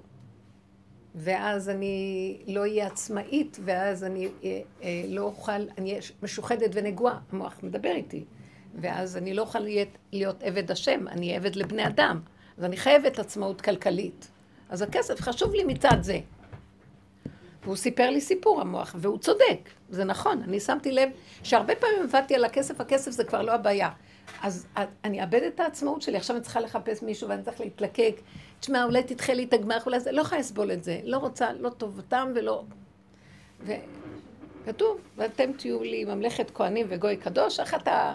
ואז הסתכלתי בעצמי, ואז אמרתי... מה כתוב? ואתם תהיו לי ממלכת כהנים וגוי... אתם שייכים לי, אתם, אתם כהנים לכל עליון. אתם לא צריכים להיות... לא להשתחוות לשום דבר, רק להשם. צריך להיזהר, לא לתת ממשות לבני אדם. בערך הזה משהו. ואז הסתכלתי ואמרתי, הייתי במצוקה. אז נתתי לעצמי עוד, כאילו רשות להיות במצוקה, כי הצדקתי את זה שזה בשביל העצמאות. אז אני צריכה להיות במצוקה, כי אני צריכה לשמור על העצמאות שלי. פתאום היה לי איזה קול חזק, משהו חזק, לא יודעת להסביר מאיפה הוא בא, שהוא, וזה אני מבטיחה לכם שכולכם, כולנו מגיעים לזה, זה לא שלי, זה של כולנו. שכאילו הוא אומר לי, תרפי, זה עוד החשבונות של עץ הדעת, כמובן שזה חשבונות נכונים, ועוד השתמשתי בתודעה של הדעת. אני רוצה לפרק את האחיזה בממון, אז אני, יש לי אחיזה בעצמאות. במקום זה, זה, במקום זה, זה, עד שאני אגיע למקום. בסוף, בסוף מגיעים למקום, אבל אני במצוקה. ואין לי כוח למצוקה כבר. ואין לי כוח למלחמה, גם לא להילחם בשביל עצמאות. אין לי כוח לשם מלחמה. אז אני שומעת איזה, פתאום, אני אומרת, אני לא יכולה להילחם יותר על כלום. ואז אני כאילו מרגישה שכאילו אומרים לי, תישעני עליי, נגמרה המלחמה, אני אשמור לך, אף אחד לא יכול לקחת ממך שום עצמאות, שום דבר. כי אני שומר עלייך, אני מטפל בעניינים. זהו, נגמרה המלחמה. עכשיו את צריכה לדעת שעבודתך היא לא להיות במצוקה אפילו ככה, לא לפרנס בכלום, אפילו לא בשביל הרעיון הכי נשגב. שמעתם? הכלל שאני מתגלה אם את תהיי גוף, גוף, גוף, כלי, ריק, שחור, כלום, אין אור, אין הבנה, אין השגה, אין ידיעה, אין כי, כי, כי הצדקות. שאני עליי, אחורה, ככה. לא יכולה, הכדור הזה יהרוג אותי, הכסף יהרוג אותי, החיים יהרגו אותי, שונאת את החיים האלה כבר, לא רוצה אותם כבר. אז את שייכת לי, בואי. והוא לא נתן, ואני רוצה להגיד לכם, כי בדרך כלל הייתי יכולה להיות כאובה מזה מאוד, למשך כמה שעות ולתוך הלילה. כי יש לי, יש לי מחויבות כלכלית מאוד גדולה, שככה, ככה זה, בגיהנום שבראתי לי. לא נורא. אבל מתוך הגיהנום הוא משחרר אותי על ידי העבודה הזאת. אני לא יכולה לברוח מהגיהנום, אין לי לאן ללכת. בראתי אותו ואין לי איך לצאת ממנו, רק הוא יוציא אותי. איך? אחורה, אחורה, אחורה, אחורה. אז אני רק נתתי לכם מהלך. אז קודם כל עבדתי על זה שאני, אה, לא, אה, בוא נגיד, אה, שיהיה לי כסף. אז אמרתי לעצמי, אבל הכסף הוא, זה לא טוב, כי בגלל שיש לך אחיזה כלכלית, אז תשחררי את האחיזה הרגשית. אז טוב, אז, אז העצמאות, אז זה בסדר. לא, בהתחלה זה לא התחיל מהכסף. זה התחיל מזה שאמרתי, אה, כשאני הולכת לדבר, אז יש לי, יכול להיות לי מזה גאווה, אז עכשיו, סיפרתי לכם את זה, לא? עכשיו תגידי להם, אני לא באה אם לא תיתנו לי אה, עשר אלף שקל. אני לא באה. אז אני עושה לעצמי ביזיונות, אז הם יגידו לי, טוב, אז בואו ניתן לך, אז אני אתפשר וזה. אז נהיה שלא בגלל הכסף, בגלל שפחדתי מהגאווה, אבל לאט לאט עזבתי את הגאווה והשתגעתי על הכסף. מה זה, התחברתי לכסף? עשר. וזה היה נורא ואיום, ונהייתי מבוהלת על הכסף, הבנתם? אז בעצמאות, זה חד גדיה אחורה. בעצמאות, ואז אמרתי, תעזבי את הכסף, את תשתגעי ממנו עוד מאה. לא, אבל העצמאות שלי, אם לא יהיה לי כסף, אני לא רואה, אז התחלתי לאמץ את העצמאות. אתם מבינים מה אני מדברת? זה בשבילך אחורה, אחורה, אחורה.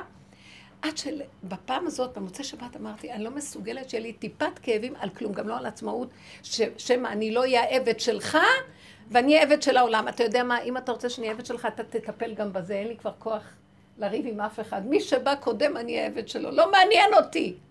ככה אמרתי לבורא עולם. והרגשתי איך הוא אומר לי, תנוחי אצלי וזהו. הלכתי לישון עם כזאת מתיקות, נמחק לי המוח, נמחק לי הממון, נמחק לי, לא מעניין אותי עד הרגע הזה, אני לא יודעת אם הוא לקח או לא לקח, ולא מעניין אותי גם. לא אכפת לי, באמת. ויכולתי לשלם לגמ"ח, ואפילו נשארו כמה גרושים. לדעתי היה צריך להיות שם יותר, גם לא אכפת לי, לא אכפת לי, אתם לא מבינים? והרגשתי חירות. מעצם זה שלא אכפת לי. לא אכפת לי שאני אהיה שמנה. לא אכפת לי! לא אכפת לי כלום. אנחנו מתים פה. אכפת לי שזה לא ילך וזה יעשה, והבעל שלי יגיד לי ככה, והסבתא שלי מנדד, והילדים יהיו ככה, אנחנו מתים. גרמנו... זה התודעה של עץ הדת, זה הפרעה, הרשע, העריץ הכי גדול שיש בעולם. יותר מפרעה עמלק. לא נותן לנו לחיות פה. ואיך אנחנו מפחדים למות? כאילו, מה יש לנו כבר פה? אז אנחנו מפחדים למות, כי אנחנו לא רוצים לצאת מפה בלי שעשינו משהו כדי לטפל בדבר הזה. זה באמת לא יסולח, שאדם נתנו לו אפשרויות והוא לא טיפל. אז נותנים לו אפשרות לחזור בתשובה, אחר כך נותנים לו אפשרות בתוך התשובה לבדוק איזה דרגת תשובה, אחר כך הוא משיג אפשרויות והשם עזר לנו להגיע לדרך אמת כזאת שהיא לא, לא, היא לא נמצאת, היא לא קיים כמעט בכל הדורות, לקראת הסוף הוא שולח את הצדיקים האמיתיים, שהם עובדים עד הסוף עם הנקודה ומבריחים אותנו מפה ואנחנו עוד מת, מתרפים. אז על זה לא יסולח. אבל אני אגיד לכם את האמת, התהליך האחרון זה רק אמונה פשוטה. אם אתה לא מחזיק אותי, אין אף אחד פה. לא רוצה עכשיו כלום. הכל זה רק אמצעי בשבילך, תרחם עליי, תחזיק אותי, ואל תיגע לי בכסף, כן? אני לא אחזיק מעמד רגע. אני לא אחזיק מעמד. אם אתה, לא, אני התכוונתי. אם אתה שם אותי בכדור הארץ פה, ואתה נותן לי איזה תפקיד פה, אתה חייב לתת לי את המזומני לתפקיד. כי הזוזים מזיזים פה, אתה לא יכול לשים אותי פה, ואני אה, לא יכולה. אז תקח אותי וזהו, אז קח את התפקיד. אבל, אתם מבינים? אז את יכולה לדבר איתו, אבל את כבר לא אחוזה בממון. את אחוזה בזה שאתה לא יכול לשים אותי בכדור הארץ, עם איזה תפקיד כלשהו, אימא, סבתא, דודה, עוזרת להחזיק את הפרנסות שלהם, לא יודעת מה. אתה שמת אותי בתפקיד, אתה צריך לסדר לי את התפקיד. זה לא צריך להיות הבעיה שלי, זה שלך. אתה צריך לשלם את הגמח. זה לא שלי הגמח, זה, זה הבעיה שלך. אם אנחנו הולכים ככה ומשחררים ונשענים עליו באמת, לא ייתכן אחרת.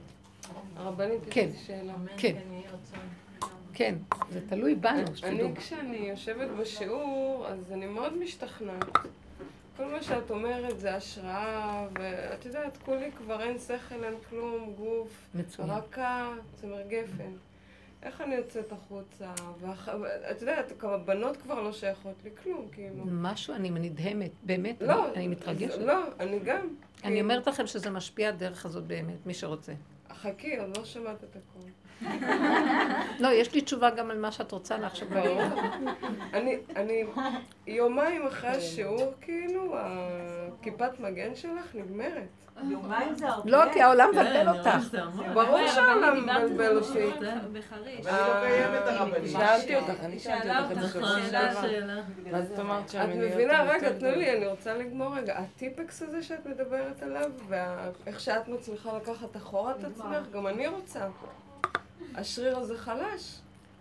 כאילו, מחלקת תכף את הבקבוקים של הטיפס. כאילו, כן, יש... למה? גם אצלי הוא חלש. כאילו? אני חלשה יותר מכולכם.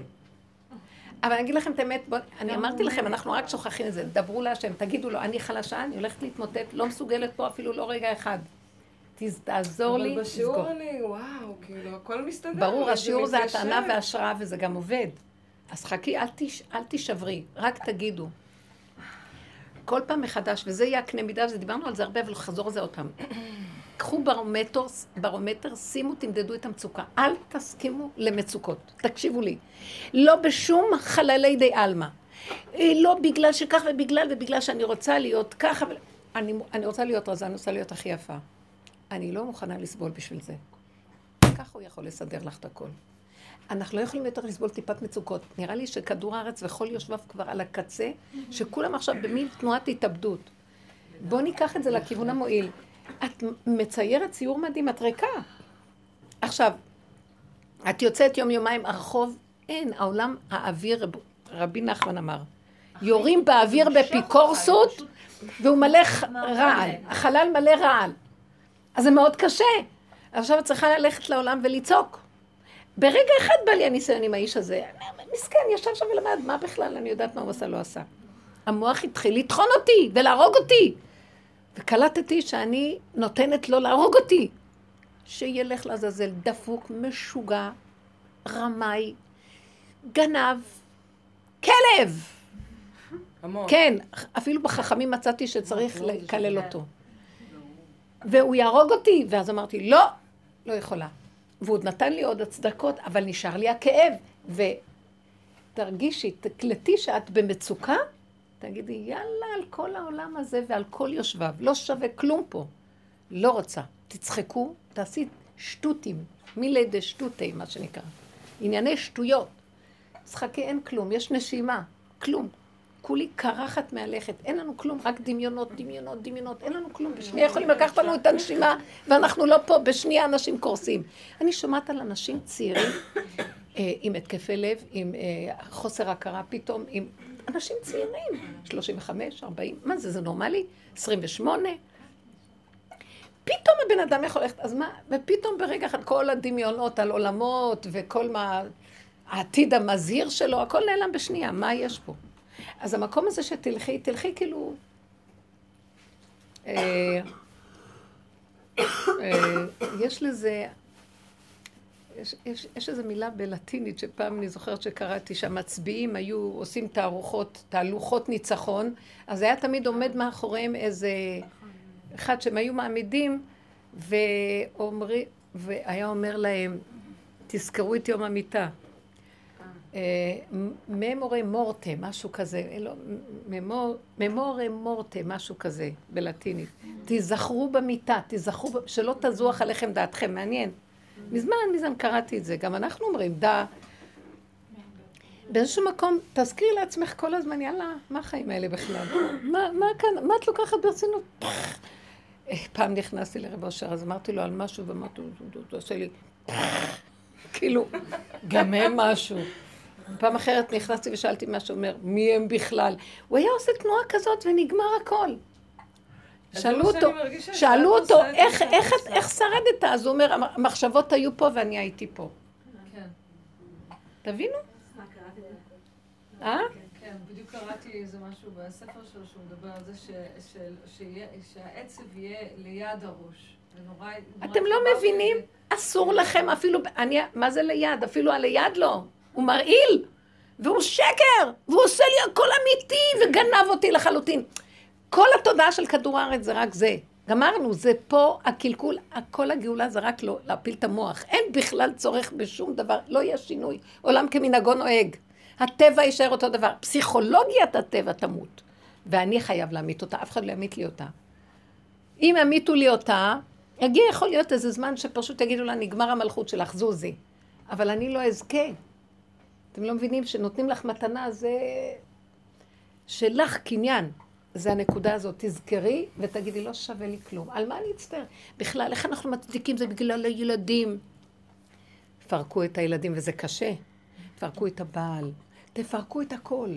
את עצמי אני צריכה לצאת. את עצמנו, כי אתם מבינים מה? הוא יושב כאן והוא על עצמנו אומר לנו, לא על השני כבר. והוא הנוכל, זה השטן שיושב מקטרג, הוא, הוא מפתה את הבן אדם, עולה למעלה לקטרג, אתה רואה מה הוא עשה? הוא זה שהפיל אותנו, בסוף, אז אומרים לו, טוב, לך תעניש אותו, יורד, נוטל את נשמתו. זה, זה משהו מזעזע. אל ת... אני זוכרת, אמרתי לכם שפעם הגיע לידי איזה ספר שממש נבהלתי, לא רציתי לקרוא אותו, אבל היא הכריחה אותי. אה, פסיכה ואמור, אמרתי לכם? משהו מהמיתולוגיה, על הנפש. ואז בניסיון, היא עוברת המון המון ניסיונות, זה באמת מספר על הנפש וכל הניסיונות שלה. אין בכלל את הלימוד הזה בתורת אה, אה, ישראל, כי תורת ישראל לא עושה תיקון לנפש, היא עושה תיקון לרוח, לנשמה ולרוח.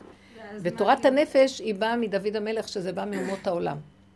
כי אין מלך בישראל, וכשהם ביקשו מלך, שמואל מאוד כעס עליהם. הוא אמר להם, השם המלך שלכם. אז היא יורדת לשאול. אז היא יורדת לשאול, המ- המהלך האחרון אומרים לה, את נכנסת עכשיו לכמו מנהרה כזאת, יורד, שמה, אם את תפתחי את המוח, תהיי רחמנית על מה שאת רואה הלך עלייך, אסור לך לרחם. פיתויים על גבי פיתויים. אז זה בדיוק המקום שלנו עכשיו, הסוף זה ככה. לא הילד ולא, זה לא שאת לא תרחמי על הילד, אני לא מדברת שיש לך עכשיו רחמים על הילד, זה על התודעה במוח שמשגעת אותך על הילד, זה אפילו לא הילד. כי אף פעם לא נתאכזר לאף אחד. מספיק רק שאת לא תריבי איתו, זה גם דבר גדול. אבל בינך לבינך הרגו אותך המחשבות. על הילד, על הבעל, על החיים, על הזה. מי הם כולם? אני צוחקת, טוב לי, נעים לי, חיים טובים. פעם, אני הייתי הרבה שנים עסוקה ב... אני עסוקה בציבור הרבה שנים, והייתה לי עמותה גדולה של חינוך, והיה לי קשר עם כל הנושא של שלום בית וייעוץ, ועשיתי רבות, השם ריחם עליי, שעבר דרכי הנקודה הזאת שהייתי עוזרת לעשות שלום בית. באמת, באמת. השם ריחם, לא אני, לא ממני. המון בתים ככה נבנו. בשנים האחרונות בעבודה הזאת, אני לא, אני מוצאת את עצמי לא פעם ולא פעמיים, אולי בשנתיים האחרונות יותר, שאני מעודדת לפרק. בחיים לא עשיתי כזה דבר קודם. כי אני קולטת שהבני אדם מתים מרוב צער וייסורים, ואין להם כוח לקחת, לא כל אחד יכול לקחת עבודה כזאת עליו. לא כל אחד זוכה. ואי אפשר להעמיד את האנשים במצוקות. ועולם התורה, עולם הרוח, תיקון הרוח, זה עולם התיקון של הגלות, כולו מצוקה כזאת. תסתיר, תעלים, תמשוך, זה עולם התיקון, יולדים ילדים, זה החיים, אין, מתנכרים לנפש לגמרי. עבודת הנפש הזאת הביאה אותי להכרה שאני מרגישה שהתיקון נגמר. התיקון של הגלות נגמר, אנשים לא יכולים לסבול את החיים אם הם ממשיכים בכוח לסחוב, כי זה עולם התיקון. זה נגמר במחלות, זה נגמר בהתאבדויות, זה נגמר בילדים מופקרים, יוצאים אחר כך משוגעים, מצבים מאוד מאוד קשים. ומעל הכל אני פתאום מסתכלת ורואה מטעם היחידה, אחרי שנכנסתי עמוק בדרך, שזה לא מצדיק את החיים בכלל, ו, ונגמר התיקון ובני אדם מתים ולא בחוכמה. גם נגמר, נגמר גם הטענה, אה, כי זה עולם התיקון, כי כבר אין כבר עולם התיקון. אז אם כן, שהאדם יהיה שמח והוא יקבל לזה שכר גדול. על כי לא עבדת את השם לוקחה בשמחה וטוב לבב מרוב כל. אני לא בעד גירושים חלילה, אני בעד שבני אדם ייהנו מהחיים וישמחו. אם אפשר לעשות את זה, איך? שלא נותנים ממשות לשום דבר. אפשר לחיות באותו קורת גג וכל אחד בעבודה שלו, בתפקיד שלו, בחיי הנישואים. זה נהנה וזה לא חסר, לא אכפת לי כלום. ויש רגעים, הקצת שבקצת, אבל זה תלוי בשני אנשים שהם מסכימים. כי אם לא, זה נופל על אדם אחד וזה מאוד מאוד מאוד קשה. כי מאוד קשה לצד השני לקבל את המהלך הזה אם הוא לא בתודעה הדומה. אז אם אדם, בני אדם מפותחים מספיק לדעת שככה, כי העיקר זה כל אחד נולד בצלם, כל אחד שונה מהשני, ואי אפשר ששני בני אדם יהיו דומים, ושאף אחד לא יצפה מהשני שהוא ישתנה בשביל כי ככה וככה, כי יש רעיונות מאוד יפים, ספריית ערכים, נגמר הדבר הזה. כי היא צריכה והיא לא עשתה, והוא צריך והוא לא... אין! הוא צריך ולא עשה כי ככה. היא צריכה ולא עשה כי ככה זה וזהו. תחיה עם זה, מה, מה זה מפריע לך? מה זה קשור אליך? לא, אבל היא לא... היא לא מטאטה את הרצפה טוב. מה אכפת לך, תגוד, תלך, תטאטא אתה. היום אין טענה על שום דבר, אין טענה, אין, אסור. אם יטענו וימשיכו להציץ עם תיקון הגלות, ימותו. ואז אני מוצאת את עצמי אומרת לפרק. לקחתי את זה מרב אושר, שאצלו, הוא תמיד עזר בשלום בית, אבל היו מצבים שהוא אמר לאישה להתגרש. כי הוא ראה שהצד השני מאוד מנצל אותה, ואין לה כוח לתת עבודה עם הקורבניות שלה. היא לא יכולה. יש לה רכות הנפש, היא לא יכולה, היא לא יכולה, מדי קורבנית. הוא ידע את המינונים הדקים, ולכן היו כאלה, ש... והיו כאלה שהורחיק אותה מהבעלים. כי הם יכול, יכלו להשתגע ולמות. תבינו את הנקודה הזאת. אז זה לא שצריך לפרק, זה צריך לתת בתוך המציאות של המבנה המשפחתי נקודת עבודה ששייכת כל אחד ליחידה שלו. אבל למה תת... לא לפרק באיזשהו שלב? למה בכלל... כי יש הרבה... שהילדים גדולים, נגיד, ונגיד... תראה, אני אגיד לך משהו. שאתה משוחרר כבר. אם אין בזה... יש משהו, את צודקת, יש משהו בגוף הדבר שהוא טוב במסגרת. גם בגיל מבוגר שהילדים יצאו, יש בזה משהו שהוא משמר את הגוף של הדבר, ואז האדם יכול בתוך הנפש שלו לעשות הרבה עבודות בדרגות פנימיות, כי יש לו איזו שמירה חיצונית. וכאילו יש לו, הוא לא בחוץ, ברחוב, הוא, יש לו בית, ובתוך זה הוא יוצר עוד בתים פנימיים. זה עוזר. כי העולם הזה הוא עולם של גוף והוא צריך מבנה. הוא צריך... הרבה סוגים. אה? יש הרבה מבנים היום, זה הולך... את כאילו- צודקת. יכול להיות. אני לא סותרת את זה, והאמת היא שאני קוראת את הפיוט של האשת חיל, היא חיה לבד, והוא חי לבד, שמתם לב? הוא יושב בשערים, נודע בשערים בעלה, בשבתו עם זקני הארץ, כל היום. לומד, הולך, בא, מתעסק, והיא עושה, יוצאת, נכנסת בוקר, ערב, לילה, צהריים. יש לה ממלכה משלה, יש לה את הנערות שלה, יש לה את כל מה שהיא צריכה. והוא בוטח בה בלב.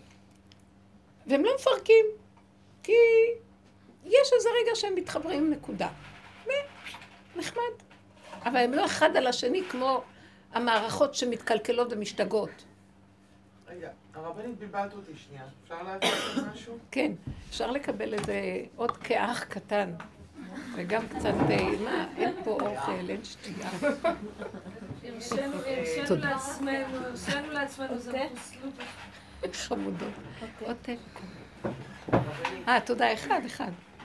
לא, לא, אני, הכאחים האלה, הכאחים. היא יודעת. אולי אין כבר. עבדי.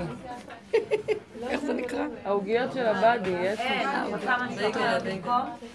בייגלה? קצת מלוח. תודה, תודה. כן, סליחה, סליחה, כן. רגע, אבל היא שאלה. קיבלנו לגיטימציה. לא. היה מאוד נחמד בשיעור הזה, אם מדי פעם הייתה מי שמביאה עוגות, עוגה. בעזרת השם אני אביא עוד אני לא. יודעת למה זה יצא לי. נטע כל הזמן צריכה לדאוג, תביאו.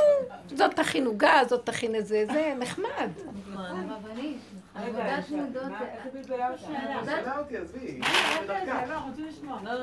הבנות רוצות שאני אשאל את השאלה. כן. אוקיי. את דיברת על דמיונות, זאת אומרת, אנחנו מאותגרות כאן. הכל דמיונות. ואז את באה ואת אומרת, רגע, יש לנו מבנה מסוים, שנותן לנו ביטחון, וזה בסדר. גוף, אותו, גוף. כי בתוך הגוף, בתוך המבנה הזה, הגוף צריך, הגוף צריך עדיין את ההגנה כדי לעשות את העבודה. סליחה, את צריכה לאכול? צריכה מיטה לישון? זה מה שאני מתחילת השיעור רוצה לתו- תורה. אנחנו בתוך העולם הזה. נכון. אנחנו בתוך המציאות הזאת. מה זה בתוך? לא אבל בתוך. זה הרבה פעמים מתנגש. עכשיו, צריך את לא, לעצור את עכשיו אמרת מושג, אנחנו בתוך העולם. את יכולה, תקשיבי לי טוב בתוך טוב. תודעה התכוונתי. לא, לא, תודעת כדור הארץ. תקשיבי, לא בתודעת כדור הארץ, זה לא קשור לתודעת כדור הארץ, זה קשור לגוף כדור הארץ. צריכה מים לשתות, את צריכה להכניס משהו לפה לקיום, בהמה צריכה שהיא לא. נגמר לה כוחות לרבוץ, זה חוק גולמי של כדור הארץ. אני לא מדברת עכשיו על פסיכולוגיית כדור הארץ. נתונים פשוטים.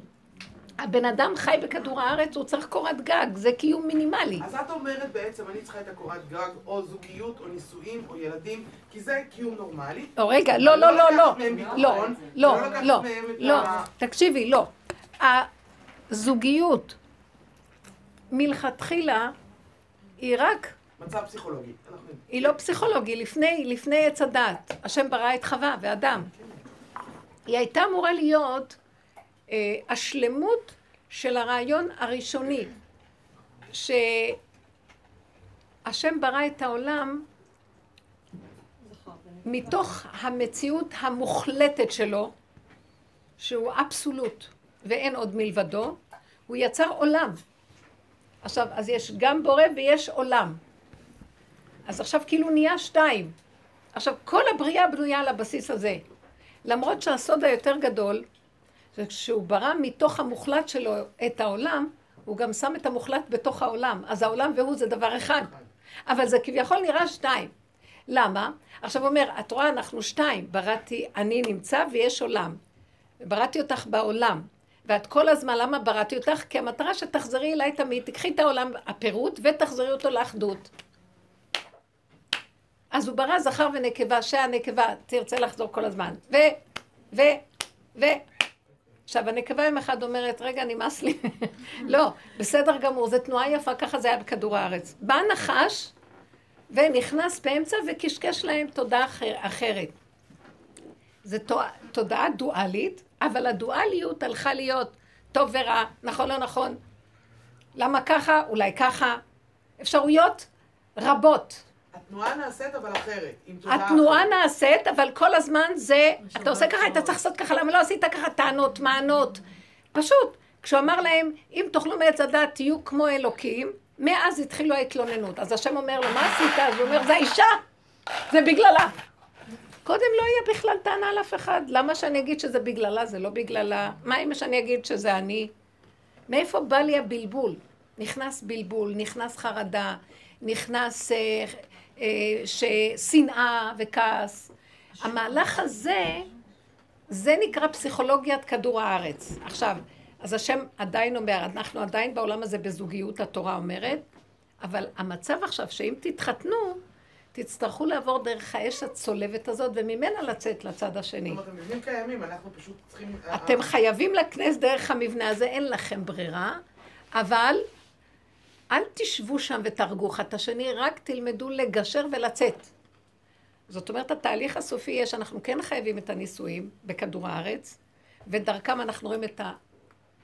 איך אומרים? את הג'יפה שלנו. זה העבודה שלנו.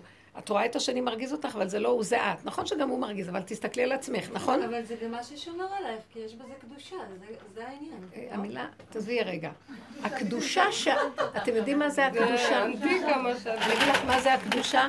הקדושה שהשם שם זה שהוא קידש את שניהם, זאת אומרת, הופיע הממד השלישי, נו. שעל ידי זה שהוא קידש, עכשיו יהיה להם מאוד מאוד מאוד מאוד קשה לפרק, כן. כדי לעשות את הדרך. כדי שהם לא יעזבו מהר, כדי שיהיה תיקון. כי אחרת כל אחד היה אומר, למה לי כל זה? ובסוף, לקראת הסוף זה יבוא. זה יהיה בקלות שאפשר לעשות. עובדה שבקלות מתגרשים ואין כוח. וזה בדיוק כמו האוכל.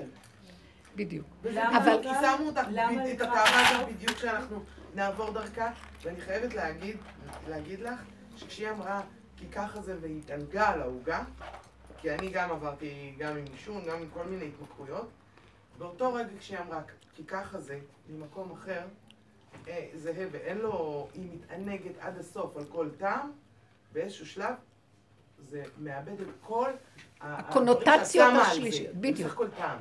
והוא בסדר, וזה מספיק. תהני, תאכלי, השם יספק בידינו, כי מופיע עכשיו השם בקו של ככה זה, ושמח לי, אני מודה לו, הוא מתגלה ושום דבר לא יזיק לי. אבל אני לא הבנתי למה... כי המוח מזיק לי, הפרשנות של המוח מזיקה. אותו דבר עם הנישואים. אז למה ש... כשעכשיו אני מרגישה שאני קשורה ומחוברת, למה שאני ארצה לפרק את המבנה? המבנה, אין לו שום דבר שהוא יגרום לי טוב או רע, הוא בסדר. מה אכפת לי להחליף אותו במשהו אחר? הוא לא מצער אותי, הוא לא מזיק לי, הוא לא... למה שאני אשנה אותו? למה שאני לא אוכל עוגת גבינה? מה אכפת לי? היא לא מפריעה לי, היא לא מזיקה לי. זה מה שעכשיו הסיבה הביאה לי. זה אותו דבר, הכל מתחיל להיות איך שזה ככה מושלם. למה שאני רוצה להחליף את זה בכלל במשהו אחר? לעומת המוח של עץ הדת, למה ככה, לא ככה, בוא נחליף, אם נחליף יהיה לנו יותר טוב, ואם נאכל משהו אחר נהיה יותר בריאים, ואם נעשה ככה, נאכל, ואם נעשה...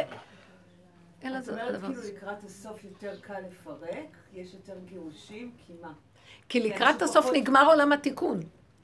ואז? ואז הבן אדם יכול לחיות עם עצמו, אין צורך בכלל אה, את השני בצורה הזאת של נישואים. אז למה בכל זאת? אני חושבת שזה מה שקורה. העולם חוזר למקום ש... הלוא הנישואים לא היו לפני כן, רק מתן תורה הביא את הנישואים. הכוונה נישואים, תמיד אנשים התחתנו, גם לפני מתן תורה, אבל הם לא היו צריכים את הקידושין. זה, הנישואים הוגדרו כמצווה מהתורה מזמן שניתנה התורה. וכי לפני כן לא נעשו נשים. יעקב לקח את רחל לאישה ולא הייתה. תורה. אם בן אדם עושה. את התיקון נגיד, או לא משנה, אה, לקראת הסוף, אין לזה משמעות אם הוא מפרק או נשאר. לא, אבל לא אמרת שכן. מלכתחילה. אם, כי במילא נגמר התיקון. זאת אומרת, מה זה נגמר התיקון? יגיעו ימים אשר אין בהם חפץ. הנישואים לא, יה, לא יהיו, לא יהוו מטרה לצמיחה יותר, כי כבר תיגמר הצמיחה, רק מבנה. מבינה? אז למה כן? מבנה. אז למה בכל זאת? הגנה. אז למה בכל זאת? תיגמר הצמיחה. ואז? לא, בוא נגיד שאלה יהיה? אחרת, למה לא? לא, מה יהיה במקום תגידי לי שאלה אחרת, למה לא? את אומרת, למה שאני צריך להתחתן? למה לא? כי אה? למה לא? יש... סבל אה. לא, לא. לא, אם ייגמר התיקון. שאין כבר סבל. כשאין סבל, אז למה לא? לא? גם כן או גם לא, זה לא משנה. למה לא להישאר נשוי, כאילו? אה, אם אין סבל, למה לא? אם אין סבל, אז? למה לא? למה כן? כן? את רוצה, תראי, כי את מתהלכת בתוך העולם עם בני אדם. את רוצה, את לא לבד במדבר, אז מה טוב ומה נעים לחזור הביתה וחשוך בבית, מישהו כבר הדליק את האור, את יושבת בבית שיש פה מה אכפת לך? כששונאים ולא סובלים, אז אני מבינה, אבל כשכבר לא אכפת כלום, מה אכפת לך אם זה יהיה מוישה זוכמר או קוקוריקו בוזגלו? מה אכפת לי? זה מבנה, אנחנו חיים בשבט. אה? היצור הזה בן כי אדם הוא היצור ש- הזה צריך עוד יצורים, ונחמד. יש לכם כלבים לא תגידו? צורך. הכלב שלי תמיד רוצה להיות איתי, אני לא אבל אם מבינה כשנגיע. למקום כזה, לעולם לא תהיה משמעות. מה את אומרת? אני אומרת אם אין צורך. אם אין צורך. אז זה- אה, נכון. רגע. אני רוצה רגע לשאול שאלה. תראו, יש מדרגות לכל דבר. גם כשיגמר התיקון,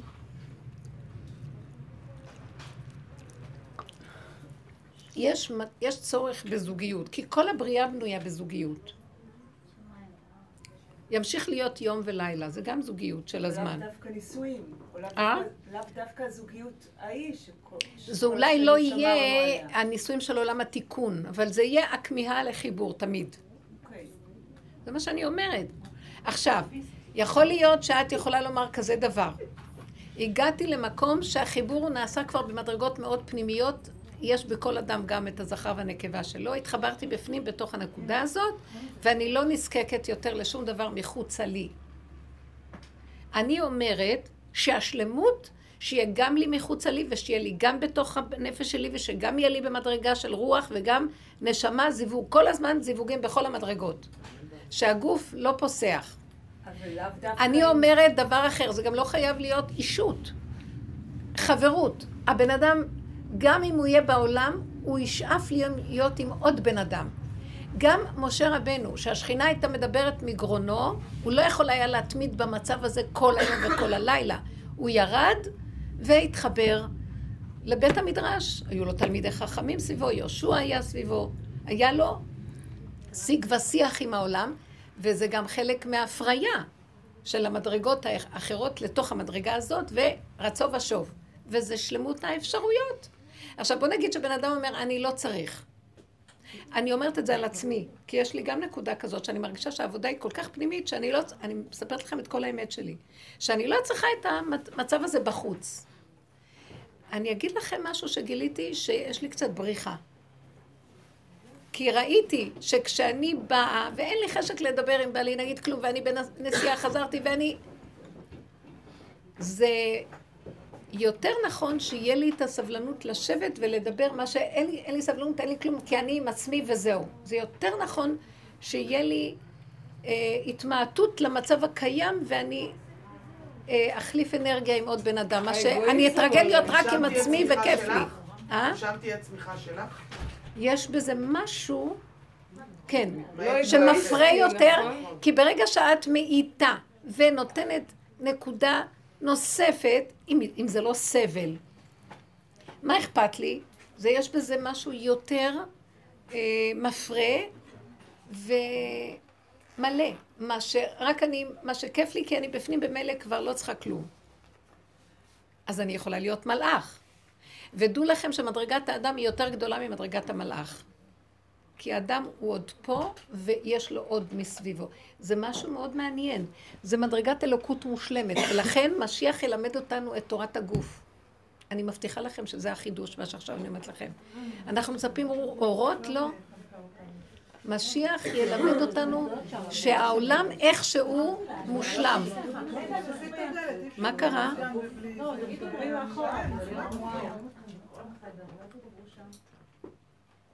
תשאיר את הדלת פתוחה בבקשה.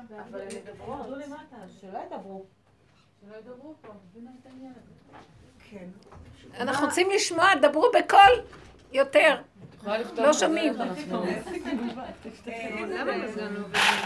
אבל מה שאני רואה גם שקורה עכשיו, איך, איך? אני אומרת, לא בעולם הדתי בטח, נכון, אבל בעולם זה קורה. החילוני, מה שקורה אצלנו, זה שהרבה מערכות אה, אה, מתפרקות, או אה, יש ריבוי פתאום של מערכות יחסים, כאילו... מה זאת אומרת ריבוי? אל תיכנסי לדלת שאת לא רוצה.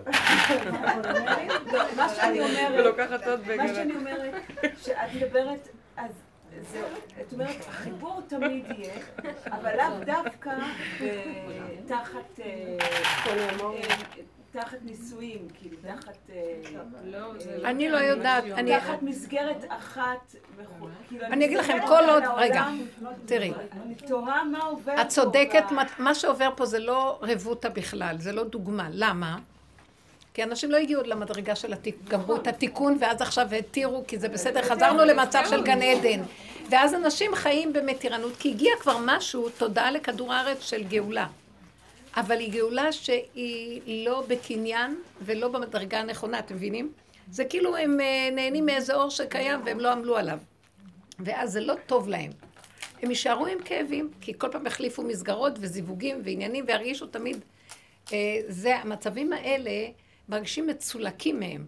אנשים עוברים למסגרות, לא, רוצות, לא רוצים מחויבויות, אבל הם נשארים בבדידות, ופתאום הם חווים חוויות שאחד מבני הזוג קם ועוזב בלי שום מחשבה, ומציק ומכאיב לשני, וזה לא מצב פשוט. אני רואה, אני רואה, אני מדברת כאילו אני העולם, אני רואה שעדיין כואב לי שהבן זוג פתאום קם וילך ויעזוב אותי.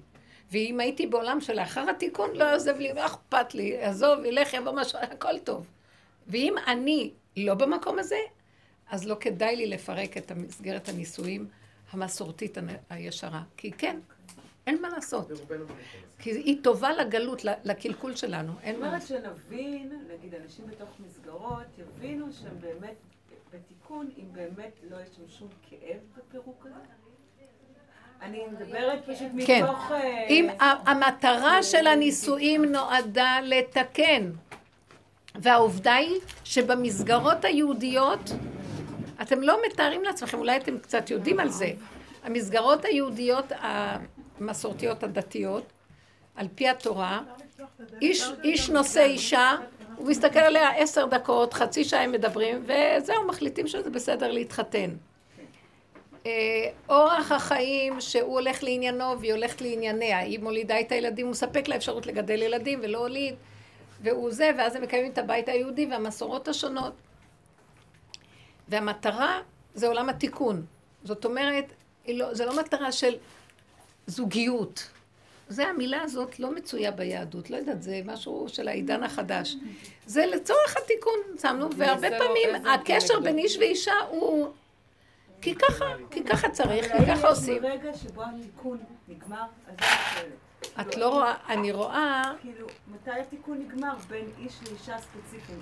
שלא יהיה אכפת לך להמשיך להישאר עם אותו בן אדם, כי לא. הוא לא מצער אותך, וגם לא היית רוצה מישהו אחר. את יכולה להבין את זה? מדויק, מדויק. פשוט.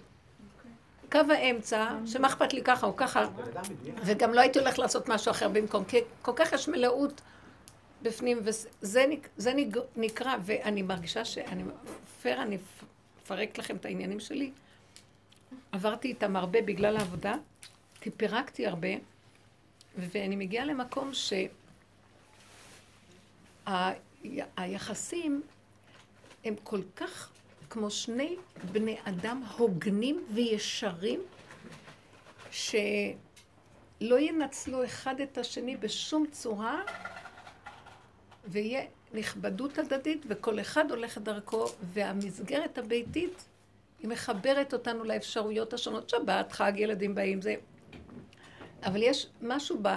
ודרך אגב, דרך העבודה הזאת גם הצד השני, כי הצד השני יש לו משהו אחר. באופן תת-הכרתי לזכר יש רצון שהוא יהיה הבעל והוא ישלוט, ו... והוא, יש לו מעלה, והעבודה הזאת הביאה את זה, הורידה את המקום הזה מהצד השני של הבן זוג, ונהיה מין השתוות. והשתוות, שיה, והעבודה הזאת מביאה את זה. עכשיו הייתי חושבת, לא, לא מוצאת סיבה למה אני צריכה לעזוב. אני לא מחפשת שום דבר אחר. מישהו עם כסף. אה? מישהו עם כסף. גם, גם זה, פתאום ראיתי שגם הערך עם הכסף הזה הוא דמיוני, כי השם יכול לתת לי הכל. פייר בתוך הנפש אני רואה, ואני אומרת, פעם אפילו היה לי כעס על הבן זוג, כי הצד של הזכר, יש את המאבק הזה לאורך כל הדרך, עד שמפרקים. והיה לי אפילו שלבים שכל הזמן חשבתי, אולי אני אחליף אותו כבר, נמאס לי. בטח גם הוא חשב אותו דבר עליי. אבל שנינו פחדנו לפרק, כי אנחנו שייכים לעולם התיקון.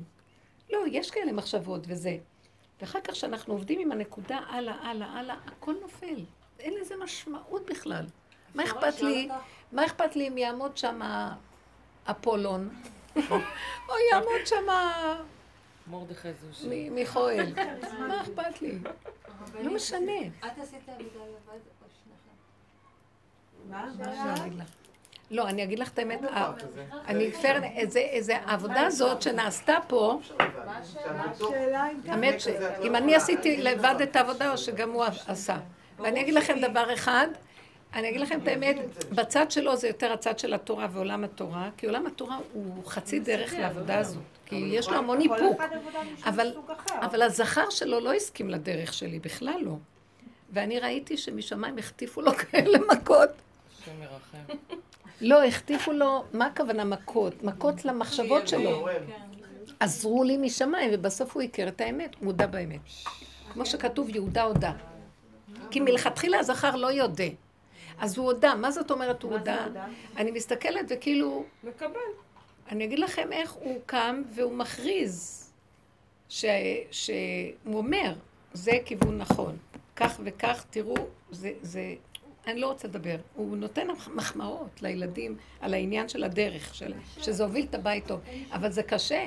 אבל לא להישבר, לא כלום, והשם עוזר לנו בדרך הזאת. למה? כי דרך זה אנחנו מביאים את הגאולה. מה הגאולה? השתוות הצורה. שאף אחד לא ישלוט באף אחד, ואף אחד לא ינצל אף אחד, וגר זאב עם כבש, והכל, והשם מתגלה ואומר, זה הבן, הבן שלי וזה הבן שלי. בנים אתם להשם. אין יתרון לזה על זה. בעולם התיקון יש יתרון, האיש יש לו זה, על מנת ליצור מצב של התנגדות, ואז האישה צריכה בצורה כזאת לכבוש, והוא צריך בצורה כזאת. זה מלחמה. עד שנגמרת המלחמה. והמקום הזה, אני מסתכלת ואומרת, אז מה חשוב זה או זה? לא חשוב שום דבר. ואני מודה להשם שהוא, ש... איך כתוב? אברך את השם אשר יעצני, אף לילות יסרוני כליותיי. שיוויתי השם לידי תמיד, כי ימיני בא למות, לכן שמח ליבי והעגל כבודי, אף בשרי ישכון לבטח. כי לא תעזוב נפשי לראות שחת, לא תתן חסידיך לראות שחת. לא תעזוב נפשי לשאול חסידיך לראות שחת. תודיעני אור החיים, סוף השמחות, את פניך נעימות, בימינך נצח. אני מרגישה שהקדוש ברוך הוא הולך איתנו בעבודה הזאת, כי הוא רוצה דרך הגאולה. זה אנשים שהולכים ככה, אנחנו מפרקים את כדור הארץ. ידעו לכם, ניתן לכם עזרה הכי גדולה בשביל. אל תפחדו, לכו. אבל תהיו נאמנים לכיוון. מה הנאמנות הכי גדולה שמבקשים מאיתנו? סגור את המוח, אל תחשוב על השני שום דבר רע, אין בעולם אף אחד, רק אתה ואתה איתי. יש לך כאבים, דבר אליי. יש לך צער, תהיה איתי. אל תהיה במצוקה, כן, לבוא בלבוש, אין לבוא בלבוש שק לשער המלך. אתה רוצה שאני אהיה איתך? תהיה שמח איתי. תגיד לי תודה. אז כאוב לך? תן לי לרגע את הכאב שלך, אבל אל תישאר שם. אל תתמסכן ואל תתבכיין. השם לא סובל את המסכנים ואת המבכיינים. מי שבוכה באמת מכל העומק, כי הוא לא יכול, באמת, השם רואה את האמת, השם יראה ללבב. אבל תעבוד על המקום, לא להיות מסכן כזה ורחמני סביב החיים האלה. כי זה לא נכון, זה סתם החרטא של המוח. שמשגע אותנו ולא נותן לנו לחיות. תהיי חזקה. רגע שאת רואה מצוקה, תגידי, זה הצבע שהמוח שם לי. אין כלום. אין שום דבר. יש נשימה. וזה אתה מנשים אותי, תודה. תודה. מה יתלונן אדם חי? די לו שהוא חי. ככה תחיו. צמודים לנשימה, חזקים עם הלב, מוח כמה מטרים מאיתנו. רמאי. אל תרחמו. אני אומרת לכם, הסוף מגיע. עכשיו יורדת שפה חדשה לעולם. שפת הגוף. הגוף ידבר, לא המוח. מתוך הגוף אני מרגישה, ש... במוצאי שבת שהייתי, רגשתי. איך ה... הוא אומר לי, תשעני עליי. תעזבי את הכסף, תעזבי את העצמאות, תעזבי את העבודות השונות שאת עושה. אין עבודות. אני מחזיק אותך. אף אחד לא ייקח ממך כלום. אבל זה הגוף שלך מדבר ככה. כן. אבל הגוף של אנשים שהם לא מאומנים בדבר הזה, מדבר אה, עצבים. נכון, מדבר אבל. בגלל זה אנחנו מדברים על הדרך, אה, אני שאלה מבטיחה לכם, עצבים. אני מבטיחה לכם. אני רק אתן תרגיל אחד גדול פה, וזה תרגילים שאנחנו עובדים עליהם כל הזמן. אתם קבוצה מדהימה, בכל הקבוצות עובדים ככה, תדעו לכם, אני מאוד מאוד... תתעקשו לסגור חזק את המוח כמו ברזל, ברזל, ולא לרחם. כי אם, איך, על מה לא לרחם? במיוחד שאתם רואים מצוקה. משם תתחילו, כי לפעמים המוח פתוח. כדאי כל הזמן לסגור אותו, אבל במצוקה, אל תיכנסו במצוקה, אל תנסו להבין אותה, אל תנסו לטפל בה ולסדר אותה, כלום. ולהסביר לעצמכם, כלום, סגור, סגור, סגור. ככה היה רב אושר הולך, ככה בחצר שלו הלכו, ברזל. אתם לא מבינים. והמקום הזה, תפתחו את הפה, הפה להשם, הפה. אבא, רק אתה, רק אתה, אין אף אחד. אין עולם, אין כלום. שקר, בלוף אחד גדול, כל העולם הזה. אין בו ממש כלום. את רואה את זה, זה מה יש. את רואה את זה, זה. זה. וזה אלוקות. אנחנו עוד לא רואים, הגוף יראה לנו. אם אני אהיה במדרגת גוף שאין מוח, אני אראה פתאום אלוקות. הגוף יראה, הבהמה רואה יותר מהאדם. די עם המוח. די, הוא משוגע. הוא הרס את האנושות, הוא הרס את... אתם מבינים שהאנושות מידרדרת לתוך איזה אבדון? זה משוגע מה שקורה. טה-טה-טה-טה-טה רעיונות, וכולם רצים, רצים אחריו. הוא הולך ל... פשוט ימית את העולם, הוא שורף את העולם. עכשיו החום הזה שהיה שורף, ישרפו. שורפים. עתיד הקדוש ברוך הוא להוציא חמה מן ארתיקה. תסגרו את המוח, אתם לא יודעים שחם, אתם יודעים? פעם היה לי חם, חם, חם, הלכתי ברחוב, זה לא הפעם הזאת. זה היה נורא, נורא, נורא. פתאום אמרתי, המוח שלך אומר חם. תחשבי שעכשיו את בסיביר. פתאום התחלתי לעשות הדמיות, נעלם לי המחשבה של החום, כי הייתי עסוקה בלחשוב שאני קר לי, זה כבר היה יותר טוב. אצלנו היה, לא, כל המזגנים לא, אה, הייתה הפסקת חשמל, וכל המזגנים לא עבדו, והמורות סבלו וקיטרו וזה, ועוד, מה את מחייכת? חמודה. זה לא היה, לא הייתי בעניין הזה בכלל, זה לא... אני אומרת לכם, תדעו לכם, אתם לא יודעות, אני, לא יודעים כמה צריך להודות לשם שזכינו לדרך, אבל תעבדו איתה. זאת אומרת, עוד יש קצת עבודה. אנחנו, אני לא יכולה להגיד אין עבודה. זה המוח, נקודה פנימית שצעקה אין עבודה.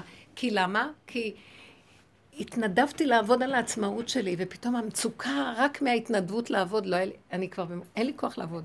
ואז הוא אומר לי, תתרפקי אליי, סגרי את המוח, אמונה פשוטה. תפתחי את המוח, גיהנום. סגרי את המוח, אמונה, אמונה. ריצ'ראץ'. טיפקס, ריצ'ראץ'. אל תבחינו. אפילו תגידו, בואו נאבחן ואז נסגור. אל תאבחנו. הרבנית אין בעיה, את אה, מדברת על לסגור את המוח.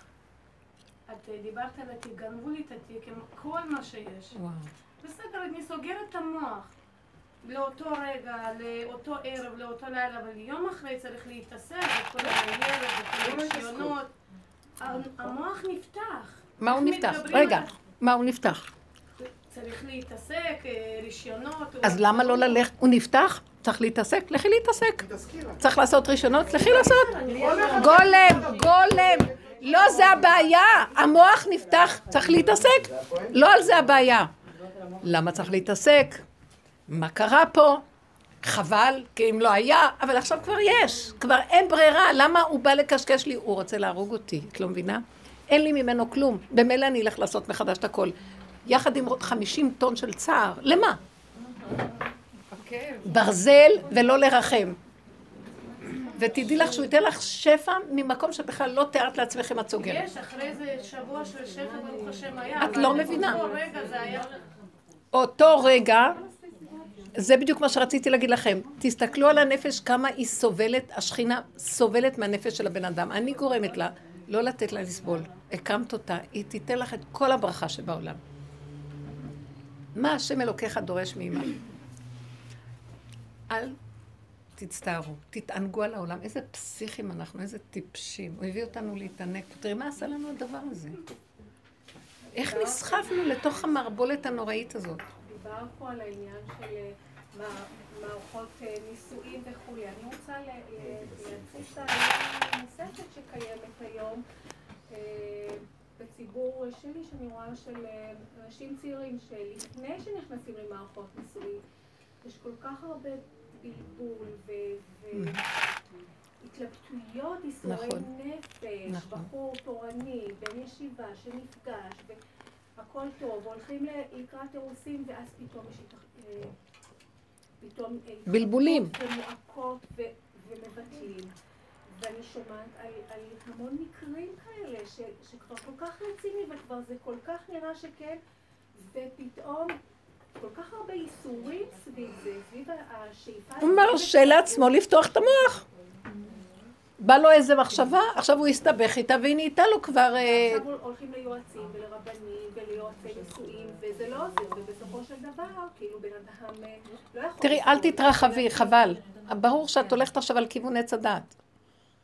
מיותר, כל מה שאמרת מיותר. הבחור הזה פשוט נפתחה לו איזה מחשבה, הכל היה בסדר. נפתח לו מחשבה, הם התארסו? אז תראי, נפגשים, נכון? הוא אומר שזה טוב.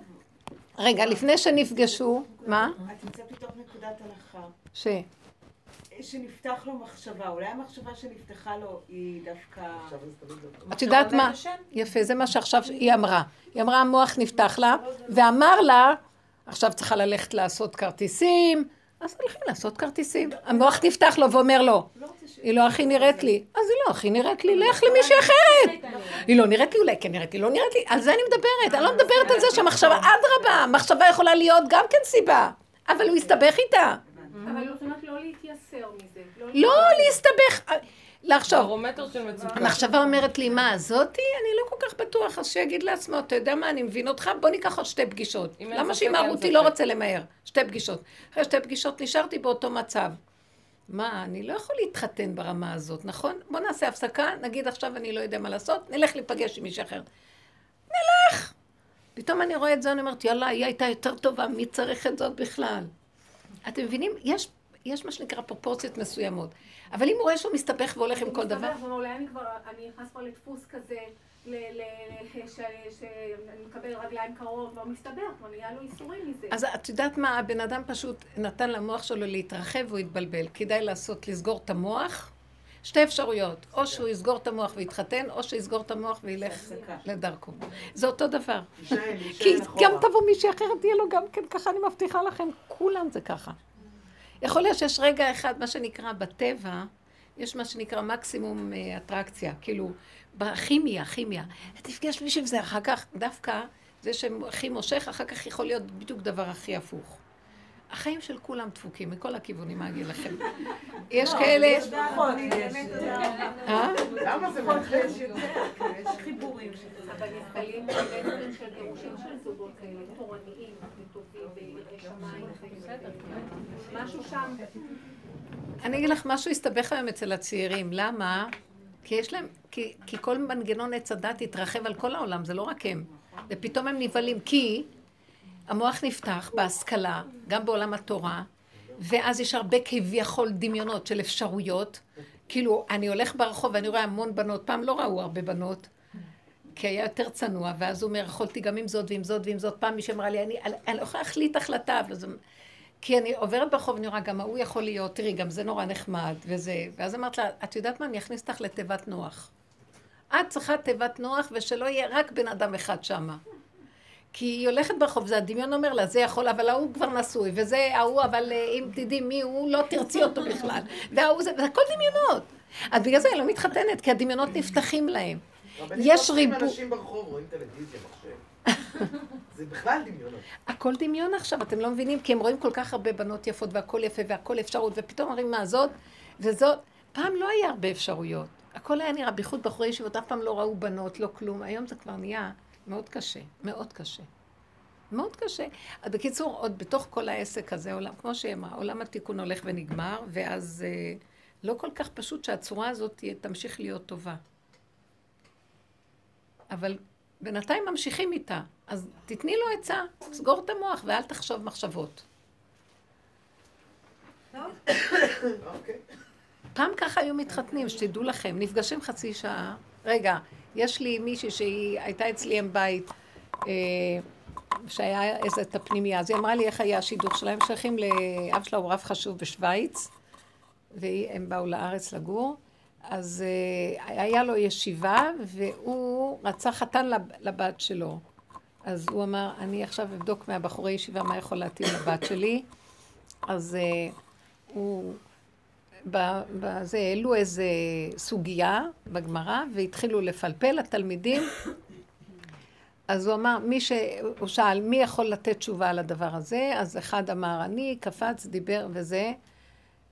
אחר כך אמר עוד אחד, אני מוכן לתת איזה סברה, הוא קם לדבר, והוא בא לדבר, ופתאום נעלם לו כל המוח, הוא לא זכר מה הוא רצה להגיד, והוא אומר, וואו, וזו בושה, כל ה... יושבים 400 בחורים בהיכל של הישיבה, והוא אומר, אני מתבייש להגיד לכם, אבל אני לא, לא, זוכ, לא זוכר שום דבר מה רציתי להגיד.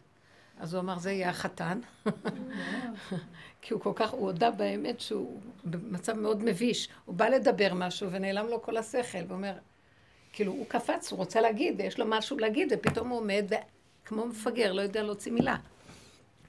אז הוא אמר שזה יהיה. עכשיו, הם הפגישו אותם, אז הוא נפגש איתה חצי שעה בחדר, לבית הם נפגשו, ואחרי חצי שעה הוא יצא, והשוור, האבא של הראש הישיבה עמד ואמר אותו, נו, אז הוא אמר לו, היא נראית לי, זה נראה בסדר גמור. אז אחרי רגע הוא עצר ואמר, רגע, אבל שכחתי להסתכל עליה, כי אסור לקדש אישה בלי שמסתכלים, אז הוא חזר עוד פעם להסתכל, ואמר, בסדר גמור. ככה הם התחתנו. אתם יכולים להבין? גם היא אמרה שזה נראה לה בסדר. היא לפחות הסתכלה. הם עדיין לא, ביחד, גם לא. הרבנים? כן, בטח, ועוד איך. יש להם ילדים, בית, הכל. אישה צדיקה. ככה זה, ככה היו מתחתנים פעם. עכשיו, תראו מה הוא, גם כן בן ישיבה וזה, ובלבולים. בשביל מה הוא צריך את כל הבלבולים האלה? זה בסדר. יתגדל לו את הילדים, הוא יישב ללמוד. מה, מה רוצים? זה עסק. עושים פה עסקאות. הוא בא ואומר, יש לי מועקה פתאום, אני לא יודע למה. פתאום יש לי המחשבות עושות לו מועקות, פשוט. רגע, אבל זה לא רק ציינת המחשבות, זה כל- נכון? זה כל מה שהעולם הזה מאכיל אותנו. בדיוק, זה המחשבות שלנו. בדיוק, זה הכל, זה נקרא מחשבות, בדיוק. הרבנית, את קודם דיברת אבל על איזשהו אני מוטיב צריכה ללכת. איך, איך? סליחה? איך? את קודם דיברת על תיקון במקום הזה של הזוגיות. כן. בעולם לא התיקון אסור לתת מקום למוח, והיו תפקידים פשוטים. הוא יהיה האיש שלך, זה הילדים, ככה התפקידים, הוא עושה ככה, את עושה ככה, הגמרא- הגמרא מלאה מדברים כאלה. אבל זה לא. תיקון של נשמות מסוימות שצריכות להיות ביחד ולתקן אחת עם אנחנו לא זה יודעים זה נשמות, לא זה בורא עולם, אנחנו מאמינים שאם הם הגיעו לחופה אז הם נשמות שצריכות תיקון, אבל אין לנו בהירות בדבר הזה, זה, ידיעה, אין לי הבנה בזה. אולי אין נשמה בכלל. עבודת מידות זה קשור לתודעת העבודה עכשיו? היא ההתחלה. כן, בקצת, בטבע של עץ הדת גם כן צריך שהבן אדם לא יהיה חיה. אבל באמת, באמת, הוא חושב שהוא כבר לא חיה, ואנחנו בעבודה הזאת אומרים, נכון שבחוץ זה לא יוצא, אני מתאפק, זה עבודת המוסר, אבל בפנים אני חיה, נשארתי חיה, וזה היסוד של כל התשובה. לראות את השלילה שלנו, ולעמוד מולה ולקבל אותה, וזה התהליך שדיברנו במקום הזה. השם יזכה לנו לאור חדש, ושפה חדשה. זה נקרא, אתם תראו, הכל, המוח יתחיל ליפול, ואנחנו נדע לבד דברים, וזה יהיה פשוט, והכל יסתדר, ויש מי ששומר עלינו, ולא יהיה לנו שום מצוקות, אמן. תודה, תודה רבה.